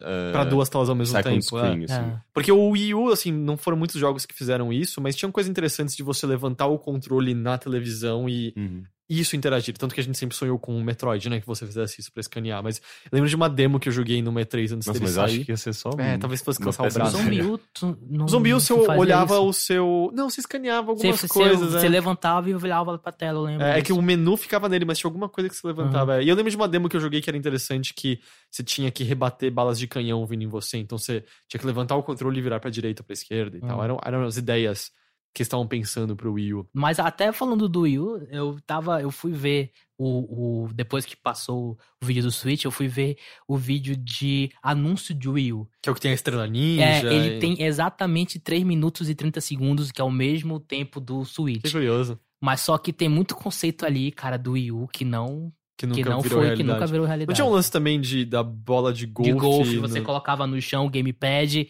e você tacava com o emote como se fosse um golfe. Cara, aquilo ali nunca existiu, cara. É, não, e que, que, que, Que qual né? necessidade disso, né?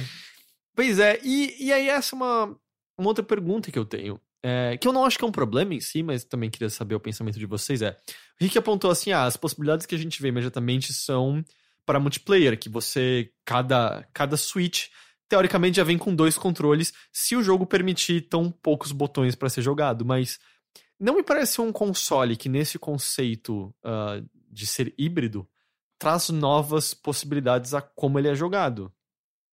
Ele ainda é meio que um console tradicional. Eu acho que pra multiplayer, sim, porque você tem, por exemplo, se tem. A gente tem dois switches, quatro controles, então, né? É, quatro mini controles. É, a gente, Não. Sim, Ah, dois switches. Dois dois switches, switches, quatro tá, tá, mini tá. controles. quatro mini controles. Então, sei lá, a gente tá em quatro pessoas, a gente pode jogar um jogo multiplayer e a gente tem o lance de que cada dupla vai ter acesso a uma tela. Então, a gente- isso já, já gera um- um- uma dinâmica possivelmente diferente. Você pode esconder informações de um grupo, sabe? Eu acho que pra multiplayer você tem essa, essa, essa nova possibilidade, sabe? Tipo, de ter duas telas diferentes, às vezes. É, no próprio vídeo eles mostram isso, né? Tipo, elas ficam é, encostadas umas nas outras, digamos. Paralela uma à outra. É, paralelas umas às outras, e uma equipe tem acesso a uma, a uma tela e outra na, na outra tela. Você pode esconder informações de, de uma equipe, não, Não, sei. então- Criar um, um multiplayer an, an, anacrono. eu vou deixar você tentar mais uma vez. Assíncrono. Assim. Assimétrico. Assimétrico. Assimétrico. É, Por que, que eu sempre penso Eu não assim? sei. Mas eu gostei que você foi pra anacro... anacro... anacrônico. É um multiplayer com viagem no tempo. né? Mas, mas o que acon- onde eu vejo a limitação disso? Um, é, isso é a mesma coisa que jogar online com outra pessoa. Sim, só que você tá na sua frente, né? A outra coisa é que o, o- cada metade vai ter, sei lá, quatro botões e uma alavanca. E É- eu acho que tem algum botão Algum em cima. bumperzinho. Ah, sim, o bumperzinho, inclusive, é, quando você encaixa o controle na, na, no grip. Não, não, não no grip. No, Na tela. tela mesmo, esse bumperzinho ele é meio que pressionado. Ele, ele é meio que um ganchinho pra encaixar na tela. Quando você tira, ele vira tipo o botão, o botão de ombro dele. Entendi. É, achei curioso. Ou seja, não tem quando tá na tela. É. Será que algumas experiências vão pedir que você retire o controle, Não, então? não, não, ter- não, porque eu acho que o próprio. O próprio controle, quando tá na tela, eu acho que ele tem um outro botão Ah, por tá. trás. Mas o que eu não ia dizer é, isso limita também as experiências. Porque se a gente estiver falando de um jogo, por exemplo, de tiro em primeira pessoa, você não consegue jogar com uma alavanca só, Uhum. sabe? Isso É, já, já sim, limita. sim. E algumas ideias, é que tudo bem, às vezes não aconteceu no Wii U por conta das baixas vendas, mas algumas dessas ideias poderiam ter sido exploradas no Wii U. Eu ainda sonho com um Hero Quest digital, em que o mestre usa a tela do controle e Hum. os outros aventureiros usam a tela da televisão. Hum. Isso é legal.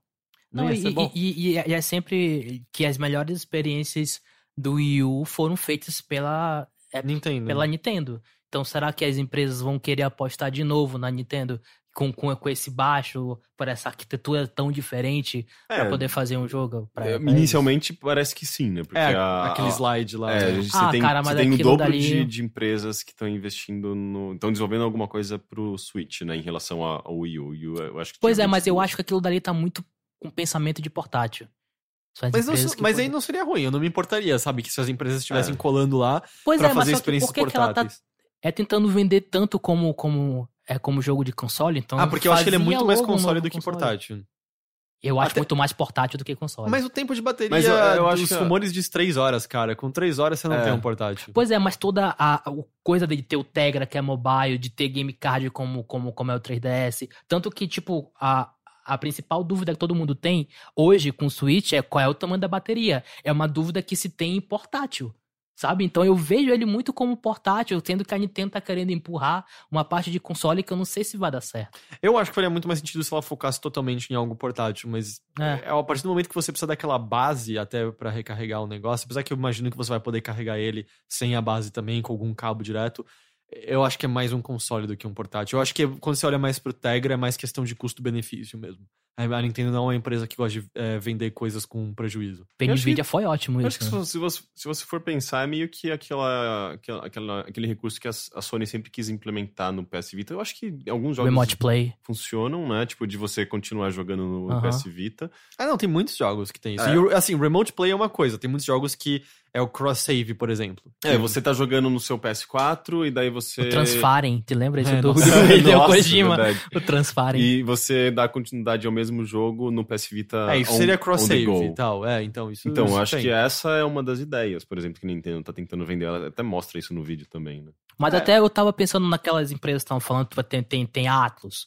Quando você pensa no Atlus, no Switch, você, você quer que tenha um Persona 5. Persona 5. Mas vai Não ser vai mais ter, vai um- ser um Shin Megami Tensei qualquer, Ou- aquela, aquela que ela fazia pro, pro, pro 3DS, É, sabe? mais um daqueles Não de... vai ser isso, Qual cara. aqueles que é tudo em primeira pessoa nos mapas e você vai desenhando o mapa com a Ah, mão? É Shin Megami é, Tensei. Etrian Odyssey. Não, o Shin Megami Tensei os originais eram assim, mas eu tô É pensando... Etrian Odyssey. Etrian Odyssey, é isso que eu tava pensando.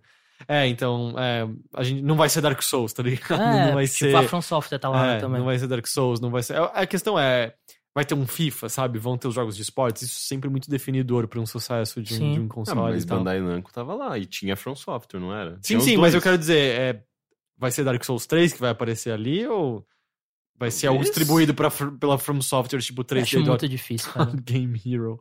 Não, gente. Você, você lembra daquele RPG do, da From Software do, do Xbox 360? Um dos primeiros jogos do Xbox 360? Qual? Tinha um RPGzão japonês, assim, era...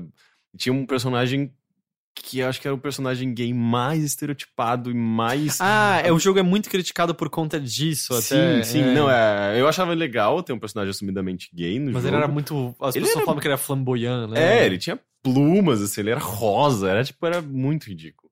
Mas enfim, era um jogo da From Software. Entendi. Não era esse que. O nome dos personagens. Tudo bem que aí a Square foi meio que fez isso com Final Fantasy XIII, mas os personagens eram traduções pra japonês de palavras como legal e sentimento. e Sério? era alguma coisa assim. sei. Era alguma coisa assim.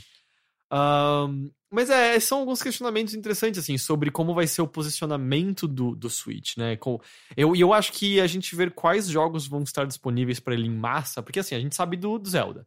E o Zelda é um jogo Não. console console mesmo, E, mas. esse, e, esse, e, e esse até eu acho que é um pouco mais preocupante, porque falta menos de seis meses pra ele ser lançado. Também de seis meses pra ele ser lançado. E até agora a gente não tem muita coisa de jogo, se, se vai ter uma, uma é, line-up boa de lançamento, que isso é essencial. É. O, o Wii U sofreu com isso, Sim. o 3DS sofreu com isso, Sim. de ter uma line-up fraca, e deu no que deu. Então, se a Nintendo repetir isso de novo com, com o Switch, é meio preocupante. Pois é, eu presumo que novembro, máximo dezembro, deve ter de novo algum vídeo falando sobre os jogos em si. Ou a Nintendo vai e realiza uma coletiva nos Estados Unidos e chama todo mundo. Não, é, é Mas ano que, que, não. vem só. É ano que vem só? A Eles Nintendo- afirmaram isso? Não, mas afirmou. ele- eles falaram que ia ser antes do lançamento. Então, mas até provavelmente lá- em janeiro. Começou o ano, vai não, ter mas eles um- afirmaram o ano que vem? Sim, é Ah, tá. palavra da Nintendo isso. Ah, Não não vai ter é, nenhuma informação mais sobre Switch nesse ano. Eu achei que até dezembro a gente tinha alguma coisa. Vai É, ficar então- muita coisa especulada e muito pouco tempo pra poder. Eu acho que não vai ter. Pois é, mas assim. às vezes isso dá Ah, certo e, também, e- né? e nessa, saber. nessa, nessa reunião recente, eles é, afirmaram que a expectativa é de lançar, aliás, lançar não, enviar às lojas 2 milhões de unidades até final de março. Hum. Ok. É que ainda mais dependendo do preço, né, sabe? É, por exemplo, se for um console barato que tem um Mario de verdade no lançamento, eu acho que já motiva muitas pessoas. Eu sei que me motiva, com certeza, sabe? É, Hum. a, a querer de cara. É, tem muita gente que compra, que compra por causa de Zelda ou Mario, né? É verdade, vai ter Zelda no lançamento. É que eu tô pensando em comprar o Zelda no Wii U, já que eu já tenho um Wii U, né? Sim, sim. É, eu vou aproveitar, eu vou puxar. ah, Muitos dos e-mails que a gente recebeu são sobre o Switch.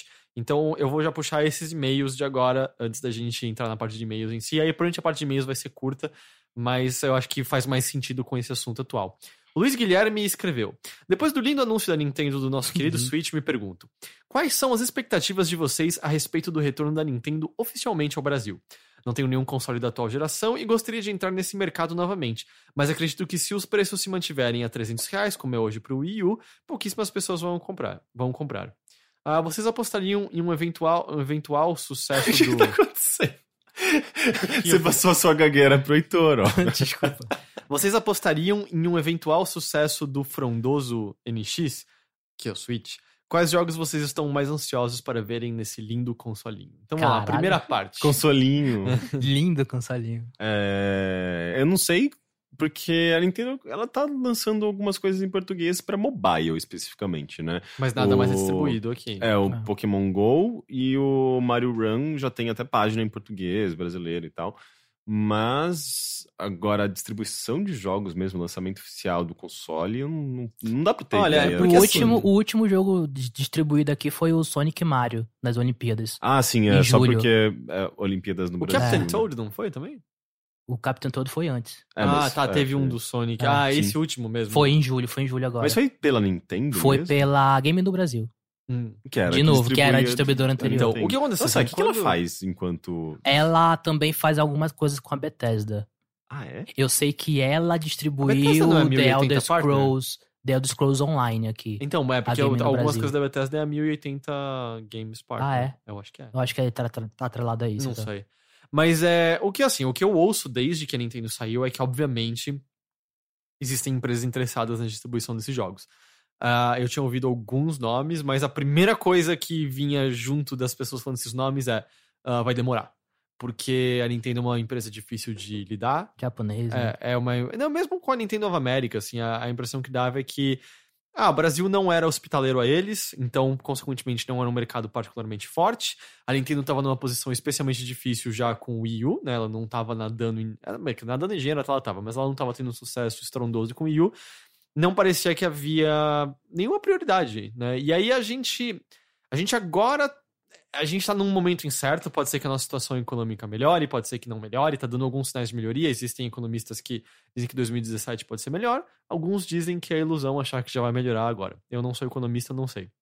O ponto é, seria um momento interessante aproveitando o lançamento do novo console? Seria. Eu acredito? Não. Não. Eu não acho que vai acontecer nada até março do ano que vem. Eu acho que a gente, no Brasil não tá no momento que alguma empresa vai querer fazer isso. Espero estar completamente errado. Espero que isso aconteça. Seria muito legal. Era muito bom. né? Era data de lançamento pegar um jogo de, de Sim. Wii U e 3DS. Com preço bom, porque agora tá tudo mais de 300 reais. Mas é, assim, não era barato, mas o 3DS pelo menos você sabia que era fixo 150 e acho que o Wii U era 200 fixo. Pokémon Sun, Sun Moon, você acha que vai... É, Sun Moon. Você acha que vai vir quanto pra cá? Deve ser mais ou menos 250, 300 reais É no mercado cinza, porra, né? Mas aí a Ah. gente pode comprar digitalmente, né? Esse é o lance. É, Ah, é. É, eu, eu, eu- a maior parte das coisas de Wii U que eu comprei é tudo, tudo Digital. eShop. Se eu- Na Amazon você compra direto, até o código, o jogo Uhum. diretamente. Me dá um código. É, mas eu não acho que isso vai mandar qualquer coisa. O que, que você, você acha também que não, Isidro? Não. Kik? Não, não, não sou capaz de opinar.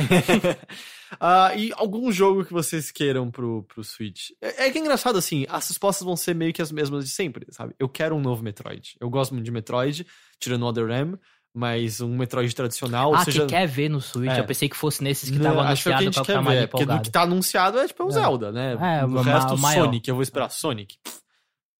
Sonic não joga os outros consoles, né? Não precisa jogar. É, Dragon isso. Quest também vai estar em outros consoles, né? Vai Sim. estar no PC, se eu não me engano. Just Dance já vai estar tudo esse ano aqui agora e a gente não joga Just Dance. e o que mais que era o outro? A gente falou tudo já? O- É, tudo. É, porque mesmo que tenha Elder Scrolls É tão, tão triste, né? Você falou tudo, é tudo. É porque São mesmo que cinco- tenha cinco Elder Scrolls. Special Edition. Um, eu já joguei Elder Scrolls Special Edition no lançamento, porque eu joguei a versão de PC. É, e outro é. E outra que eu posso jogar agora no PS4 e no Exato, Xbox já, One. Não já vou vai esperar sair seis agora. meses pra poder Sai sair. essa semana, semana que vem? Essa semana, não, dia 28. Dia 28. Então, no, Essa tipo, semana. ninguém tá esperando, acho que a versão de Wii U desses Ah. jogos. Então. E aí é a me- mesma coisa, assim. Eu quero um Metroid, pode ser 3D, eu amo Metroid Sim. Prime, mas eu quero um Metroid Sim. tradicional. Quero que a Samus não seja a personagem terrível que fizeram no Other No M. Other M.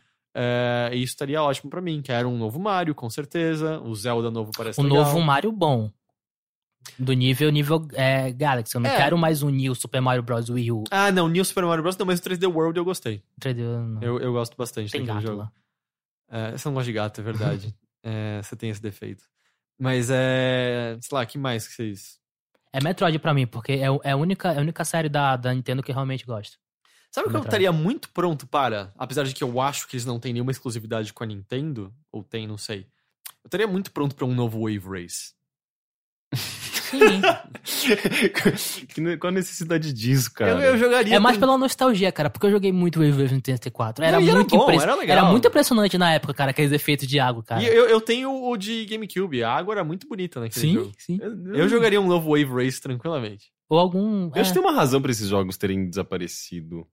Jogos de corrida de, lan- de lancha, de, de, de, esqui, de. Não sei. tipo, Eu, eu, eu acho que muito foi anos junto. 90 ainda, sabe? Mas ok. Eu acho não que tem nenhum esses- mesmo, né? Então por que não? Esses jogos apareceram muito porque eles são de médio porte, era, era, era, daquela época que as empresas de médio porte estavam começando a desaparecer, Uhum. porque ou você era indie ou você era muito estúdio AA, então esses títulos que nem é uma coisa muito que a a THQ poderia fazer, mas a THQ não existe mais, é uma coisa do tipo, sabe? Ah, mas, Rick, que jogo você gostaria de ver? Ah, qualquer um, tô aceitando. Qualquer um, ok. Qualquer um. Ah, também sobre o Switch, o Bruno de Andrade escreve, ele gosta de ressaltar que ele é o DK3 que aparece nas nossas transmissões.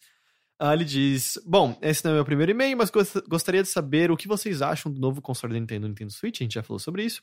Para ser sincero, eu gostei bastante do que vi. Me animei muito, ah, mais que o Xbox e menos que o PlayStation 4, e penso em comprar algum santo dia. Porém, em vez de ter ah, aranhas com patas com massa- eh, me massageando ou mel, existe uma pulga me atormentando. O problema é, agora com esse novo console híbrido, tenho minhas dúvidas de como a Nintendo vai levar a estratégia do videogame. Se agora ela vai focar em jogos mais hardcore ou se ela vai ficar voltada a jogos casuais. E além disso, se ela vai manter uma outra linha de consoles portáteis. Tenho vontade de comprar um 3DS para jogar Zelda e Pokémon, mas agora com o anúncio do Nintendo Switch, fico pensando se vai valer a pena comprar sabendo que não vai haver uma outra linha de consoles portáteis durante, sei lá, 5 a 10 anos. Ou se a Nintendo mesmo assim vai lançar uma nova linha de consoles portáteis, que na minha opinião é um grande tiro no pé, já que com esse novo console ela conquistará um grande público de consoles de mesa e portáteis ao mesmo tempo. Enfim, o que vocês acham que vai acontecer? A Nintendo dessa vez vai acertar? Ah, observação, Rick, eu te amo. Ele escreveu, não eu disse. Mas ele, ele, ele é o que sempre escreve É, na- é. No, no YouTube, né? É, Todo é. vídeo que eu apareço, ele vai lá e. Eu queria entender qual, qual é. Ele te é um ama, cara. É, não eu tem como é isso, entender. Mas ele precisa dizer em todos os vídeos. Eu, É o eu- quanto ele te ama. É, o quanto Será, ele será te que ele, ama. ele, ele é meio, meio stalker? Assim, Ah, com certeza, mas ele deve saber a tua vida todinha. Mas é, isso eu acho que bate com o que a gente tava falando, assim, que tipo de jogo a gente vai ver com mais frequência. E eu espero que a gente consiga ver uma mistura dos dois, sabe? Que é, desenvolvedores não se sintam pressionados a fazer experiências mais tradicionais. Pra ser justo, eu sinto que o 3DS, em comparação ao DS, já teve bem menos experiências esotéricas, por assim dizer, sabe? Esotérico, não sei se No sentido de, tipo, a gente não viu tantas bizarrices quanto um Brain Age da vida, Ah, quanto, sim. sabe? A gente viu um novo Nintendogs, mas era só um novo Nintendogs. A gente não viu nascer no 3DS algo novo tão bizarro quanto foi o nascimento de Nintendogs no, no DS, Eu- sabe? Eu não achava bizarro, eu achava tão legal no Nintendo. Mas não era peculiar, assim? Ah, eu lembro que na peculiar, época era meio sim. estranho. Falar, ah, é um jogo sobre cuidar de um cachorro, o quê? Peculiar, sim. E eu acho isso bom. Hum. Exato, não, eu acho que é bom. E é o que eu tô dizendo, eu acho que a gente já viu menos disso no 3DS. Foram jogos mais tradicionaizinhos e tal. Sim. Ah, eu, eu acho que isso, foi uma desvantagem pro 3DS, talvez. É porque- Ah, lembrei, tem Lady Layton ainda, né, pro 3DS. Ah, verdade, também. Ah, é, é mesmo. Mas só que é só no Japão por enquanto. Ele, Ele não foi eu acho anunciado que ainda ainda não pro anunciado pro Ocidente, Ocidente. É... Mas, mas, mas porque o 3DS, o foco dele era no 3D, né? É, o DS O foi foco o console dele que era, tinha é, microfone, que era, tinha... O foco era as duas telas. Sim, duas O telas, 3DS, coisas o foco muito era legais. 3D. É, no foco por um tempinho de nada, né? Eu nunca mais liguei o 3D do meu. Do meu... Mano, não 3DS. jogo por motivos óbvios. É, bom, você nunca nem ligou. É... Deixa eu ver se tinha mais alguma pergunta. Mas só que até, é, voltando um pouco pra pergunta dele, é, que eu ia falar, é que eu acho que muito que talvez o Switch tenha esteja fadado a mesma cena do Wii U de ser o segundo console.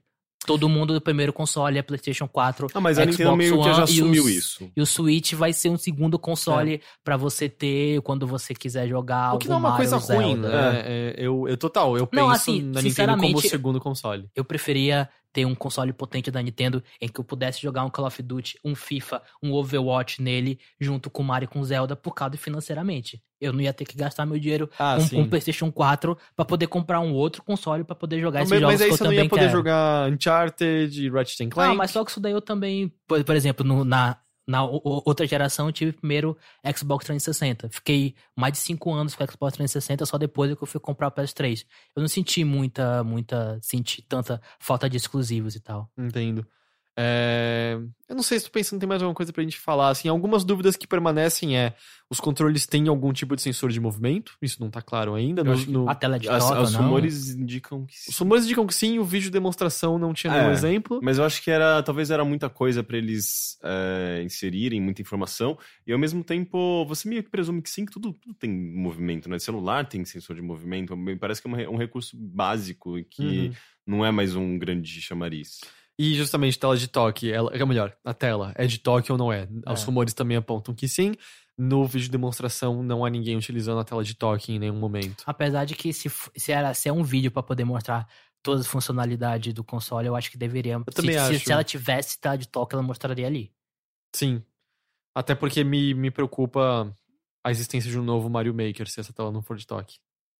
Eu quero mais Mario Ah. Maker e um que implemente Mario 2. Vai, vai sair do, do 3DS agora e morreu. Nossa, já pensou que coisa triste. Mas é, eu gostei do que eu vi. Eu tô animado. Eu tô animado assim até porque não tinha mais caminho de sucesso pro Wii U, sabe? O Wii U tava cada vez mais se afundando, que nem o cavalo do artreiro, tava cada vez mais se afundando no pântano da desilusão. Cada vez, cada vez ficando mais triste, cada vez ficando se fudendo mais. Exato. e, e aí, em um certo momento ficou claro, assim, a gente, a gente não ia ver mais das franquias que a gente gosta no Wii U, porque não fazia sentido o desenvolvimento pra ele, certo? Não ia fazer. Metroid já vende pouco, então não fazia sentido fazer um Metroid pro Wii U. É, a gente não ia, não ia ver claramente um novo Mario 3D foda no Wii U, etc, etc.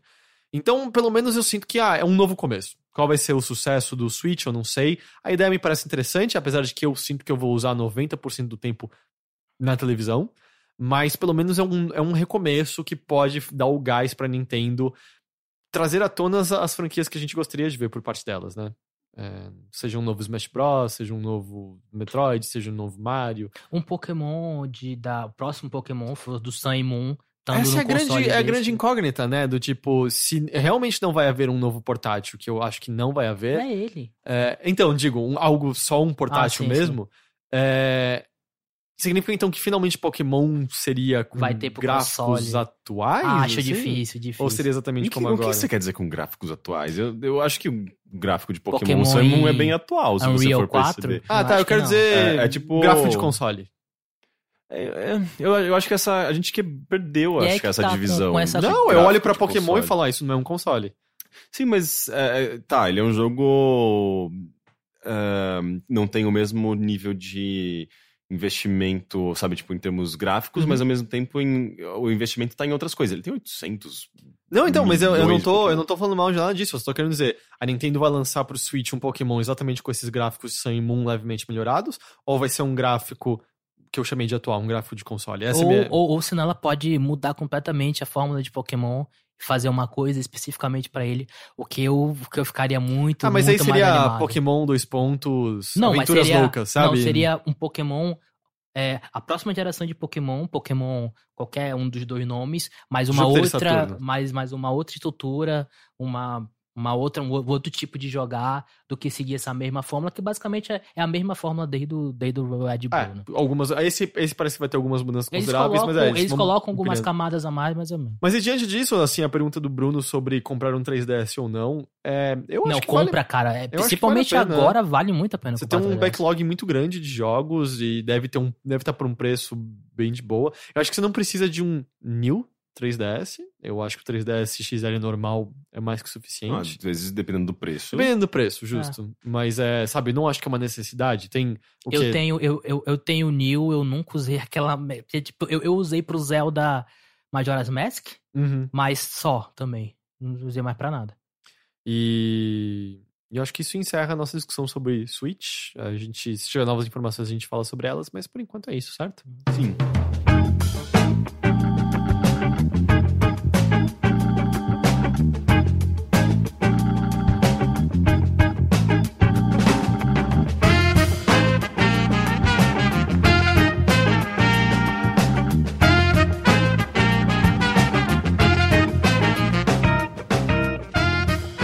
Bom, e agora entrando de fato na parte dos e-mails, vão ser só mais dois, porque dois já foram lidos na parte do, do Switch.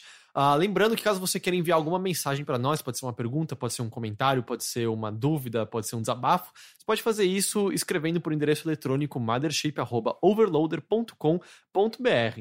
Ah, o primeiro, o primeiro não, né? Na verdade, o terceiro barra primeiro vem do Felipe. E ele diz para falar só Felipe, porque ele conta uma história um pouco pessoal. Ah, depois de 32 anos nessa indústria vital e pelo uso do vaso sanitário por longos períodos, seja jogando, lendo ou na internet, adquiri uma trombose hemorroidal. Isso parece pior do que só uma simples hemorroida. Não chega a ser uma hemorroida propriamente dita, mas é tão complicada quanto. O que acontece é que formou-se um coágulo interno no ânus e isso forçou para fora um pedacinho pequeno das veias anais. Caralho. Os primeiros três ou quatro dias são extremamente dolorosos, porém a dor vai diminuindo conforme o passar dos dias. Durante a consulta, o médico realizou o exame de toque para verificar todas as possibilidades, e nisso o coágulo estourou, causando dor e um grande sangramento. Nossa. Tá todo mundo me olhando com uma cara e contorcendo o rosto ao mesmo tempo. Ah, no momento deste e-mail, ainda estou em tratamento que dura 30 dias à base de cremes e comprimidos. Não foi necessário intervenção cirúrgica. De verdade, ouçam o titio Rick. eh, ouçam o que o titio Rick diz, gente linda. Linda. Passem menos tempo no banheiro. Só vá ao banheiro quando estiver realmente necessitado. E não forcem demais nada. E essa dica vale para tudo na vida. É. Dito isto, tem um questionamento aos digníssimos senhores. Ah, ele tinha também coisa sobre o Switch, eu perdi nas hemorroidas. Mas a mesma pergunta é da de antes. Com o anúncio do Nintendo Switch e dispondo de um pequeno capital acumulado ao longo do ano, o que vale a pena comprar? Um New 3DS ou guardar o lançamento do Switch? Não sei se com a Nintendo correrá o mesmo que com consoles de mesa. Ao passar a geração, os jogos diminuem significantemente de preços. Ah, é, eu acho que um não vai canibalizar o outro, eu acho que o 3DS continua valendo a pena. Sobre preços, ah, historicamente, os preços dos jogos da Nintendo caem muito pouco, eh, se qualquer coisa. Uhum. Então, eu acho que alguns jogos você vai continuar encontrando praticamente com o preço cheio, mas pelo menos o jogo de 3DS é 40 dólares, né? Não é- Normalmente é. normalmente é 40. Uma Né? faixa não é. Ah, e esse último e-mail também não é exatamente uma pergunta, é mais um comentário sobre aquele problema da PSN que a gente ouviu semana passada, vem do Danilo Camargo. Ele diz: queria compartilhar a minha experiência com o erro da PSN. Código WS37397-9. A Sony bloqueia o seu IP por violar alguma regra de segurança dela, conforme mencionado no e-mail.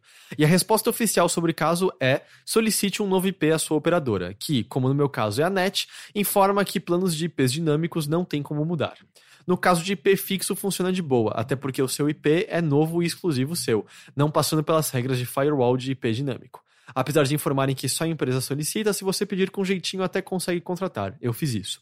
O problema do IP fixo é o custo-benefício. O plano de 10 MB custa 160 reais, o mesmo valor do plano de 60 MB. Acabei voltando para o dinâmico, não dá para fazer upload com 10 MB. Estou há mais de um mês sem acesso à PSN. Isso me impossibilitou de jogar online, atualizar o sistema ou qualquer jogo, baixar meus jogos digitais e ativar um, jogo de, um, um código de jogo, Final Fantasy XIV, que comprei recentemente na promoção. Em uma era digital, não poder baixar os jogos digitais, metade da minha coleção, é extremamente prejudicial, não acham? O caso não é isolado. Existem vários fóruns gringos de pessoas reclamando sobre isso. O problema é que esse erro é ocasional, de vez em quando funciona, fica uns dois ou três dias, depois bloqueia de novo.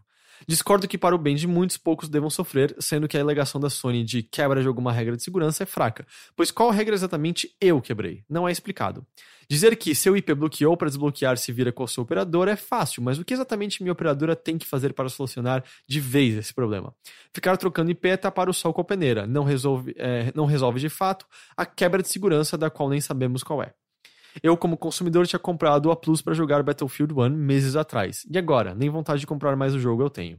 Enfim, não espero um suporte deles, estou extremamente decepcionado. Ah, vende seu console e compra um Xbox One, sabe? Tipo, se esse é um problema que a Sony tá. é, é, não, não tá te, te ajudando, sabe? Não, não tá simplesmente. Não tá nem reconhecendo a sua situação, foda-se, sabe? Tipo, é, se você não se sente respeitado como consumidor, você tem que abandonar esse console e comprar um outro, sabe? Opções existem, É. sabe? Você, você talvez só não, não, não, não possa mais contar com a Sony nesse caso. Ou se não, troca de operadora, tenta ver alguma solução. É, é uma possibilidade. Tipo, depende, dependendo da região, você não tem muitas possibilidades de operadora, né? Tipo, Uhum. onde eu moro, por exemplo, só tem net, basicamente. Se eu- E, e a Vivo numa, num plano super limitado. Ah, se acontecesse com você, por exemplo, você tá lascado. né? É, pois é. Então, isso encerra esse Mothership. E, É, é, e, é. e. O que você tá fazendo no seu rosto? É, eu percebi que tem uma coisa dolorida num canto embaixo do meu ouvido direito. É direita ou esquerda? Direito. Ah, é dinheiro. É. Ah, gente, Misidro, Oi. muito obrigado pela sua participação aqui Pô, conosco. Eu, eu que agradeço mais uma vez, estou muito honrado de participar desse podcast que eu ouço tanto. O pessoal quiser te encontrar nas interwebs, pode procurar onde?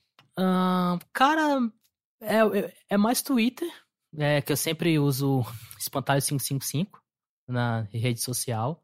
E fora isso, oi? Por quê?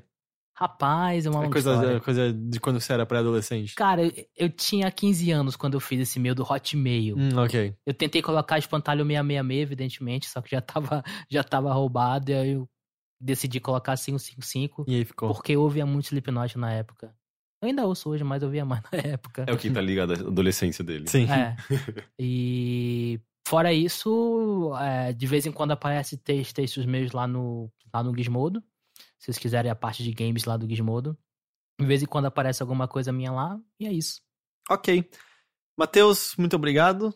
Henrique, eu tô sempre agradecido pela sua presença aqui comigo. Obrigado. E a gente se vê então com mais Mothership na semana que vem, ok? Muito obrigado a todos e tchau. Tchau. Better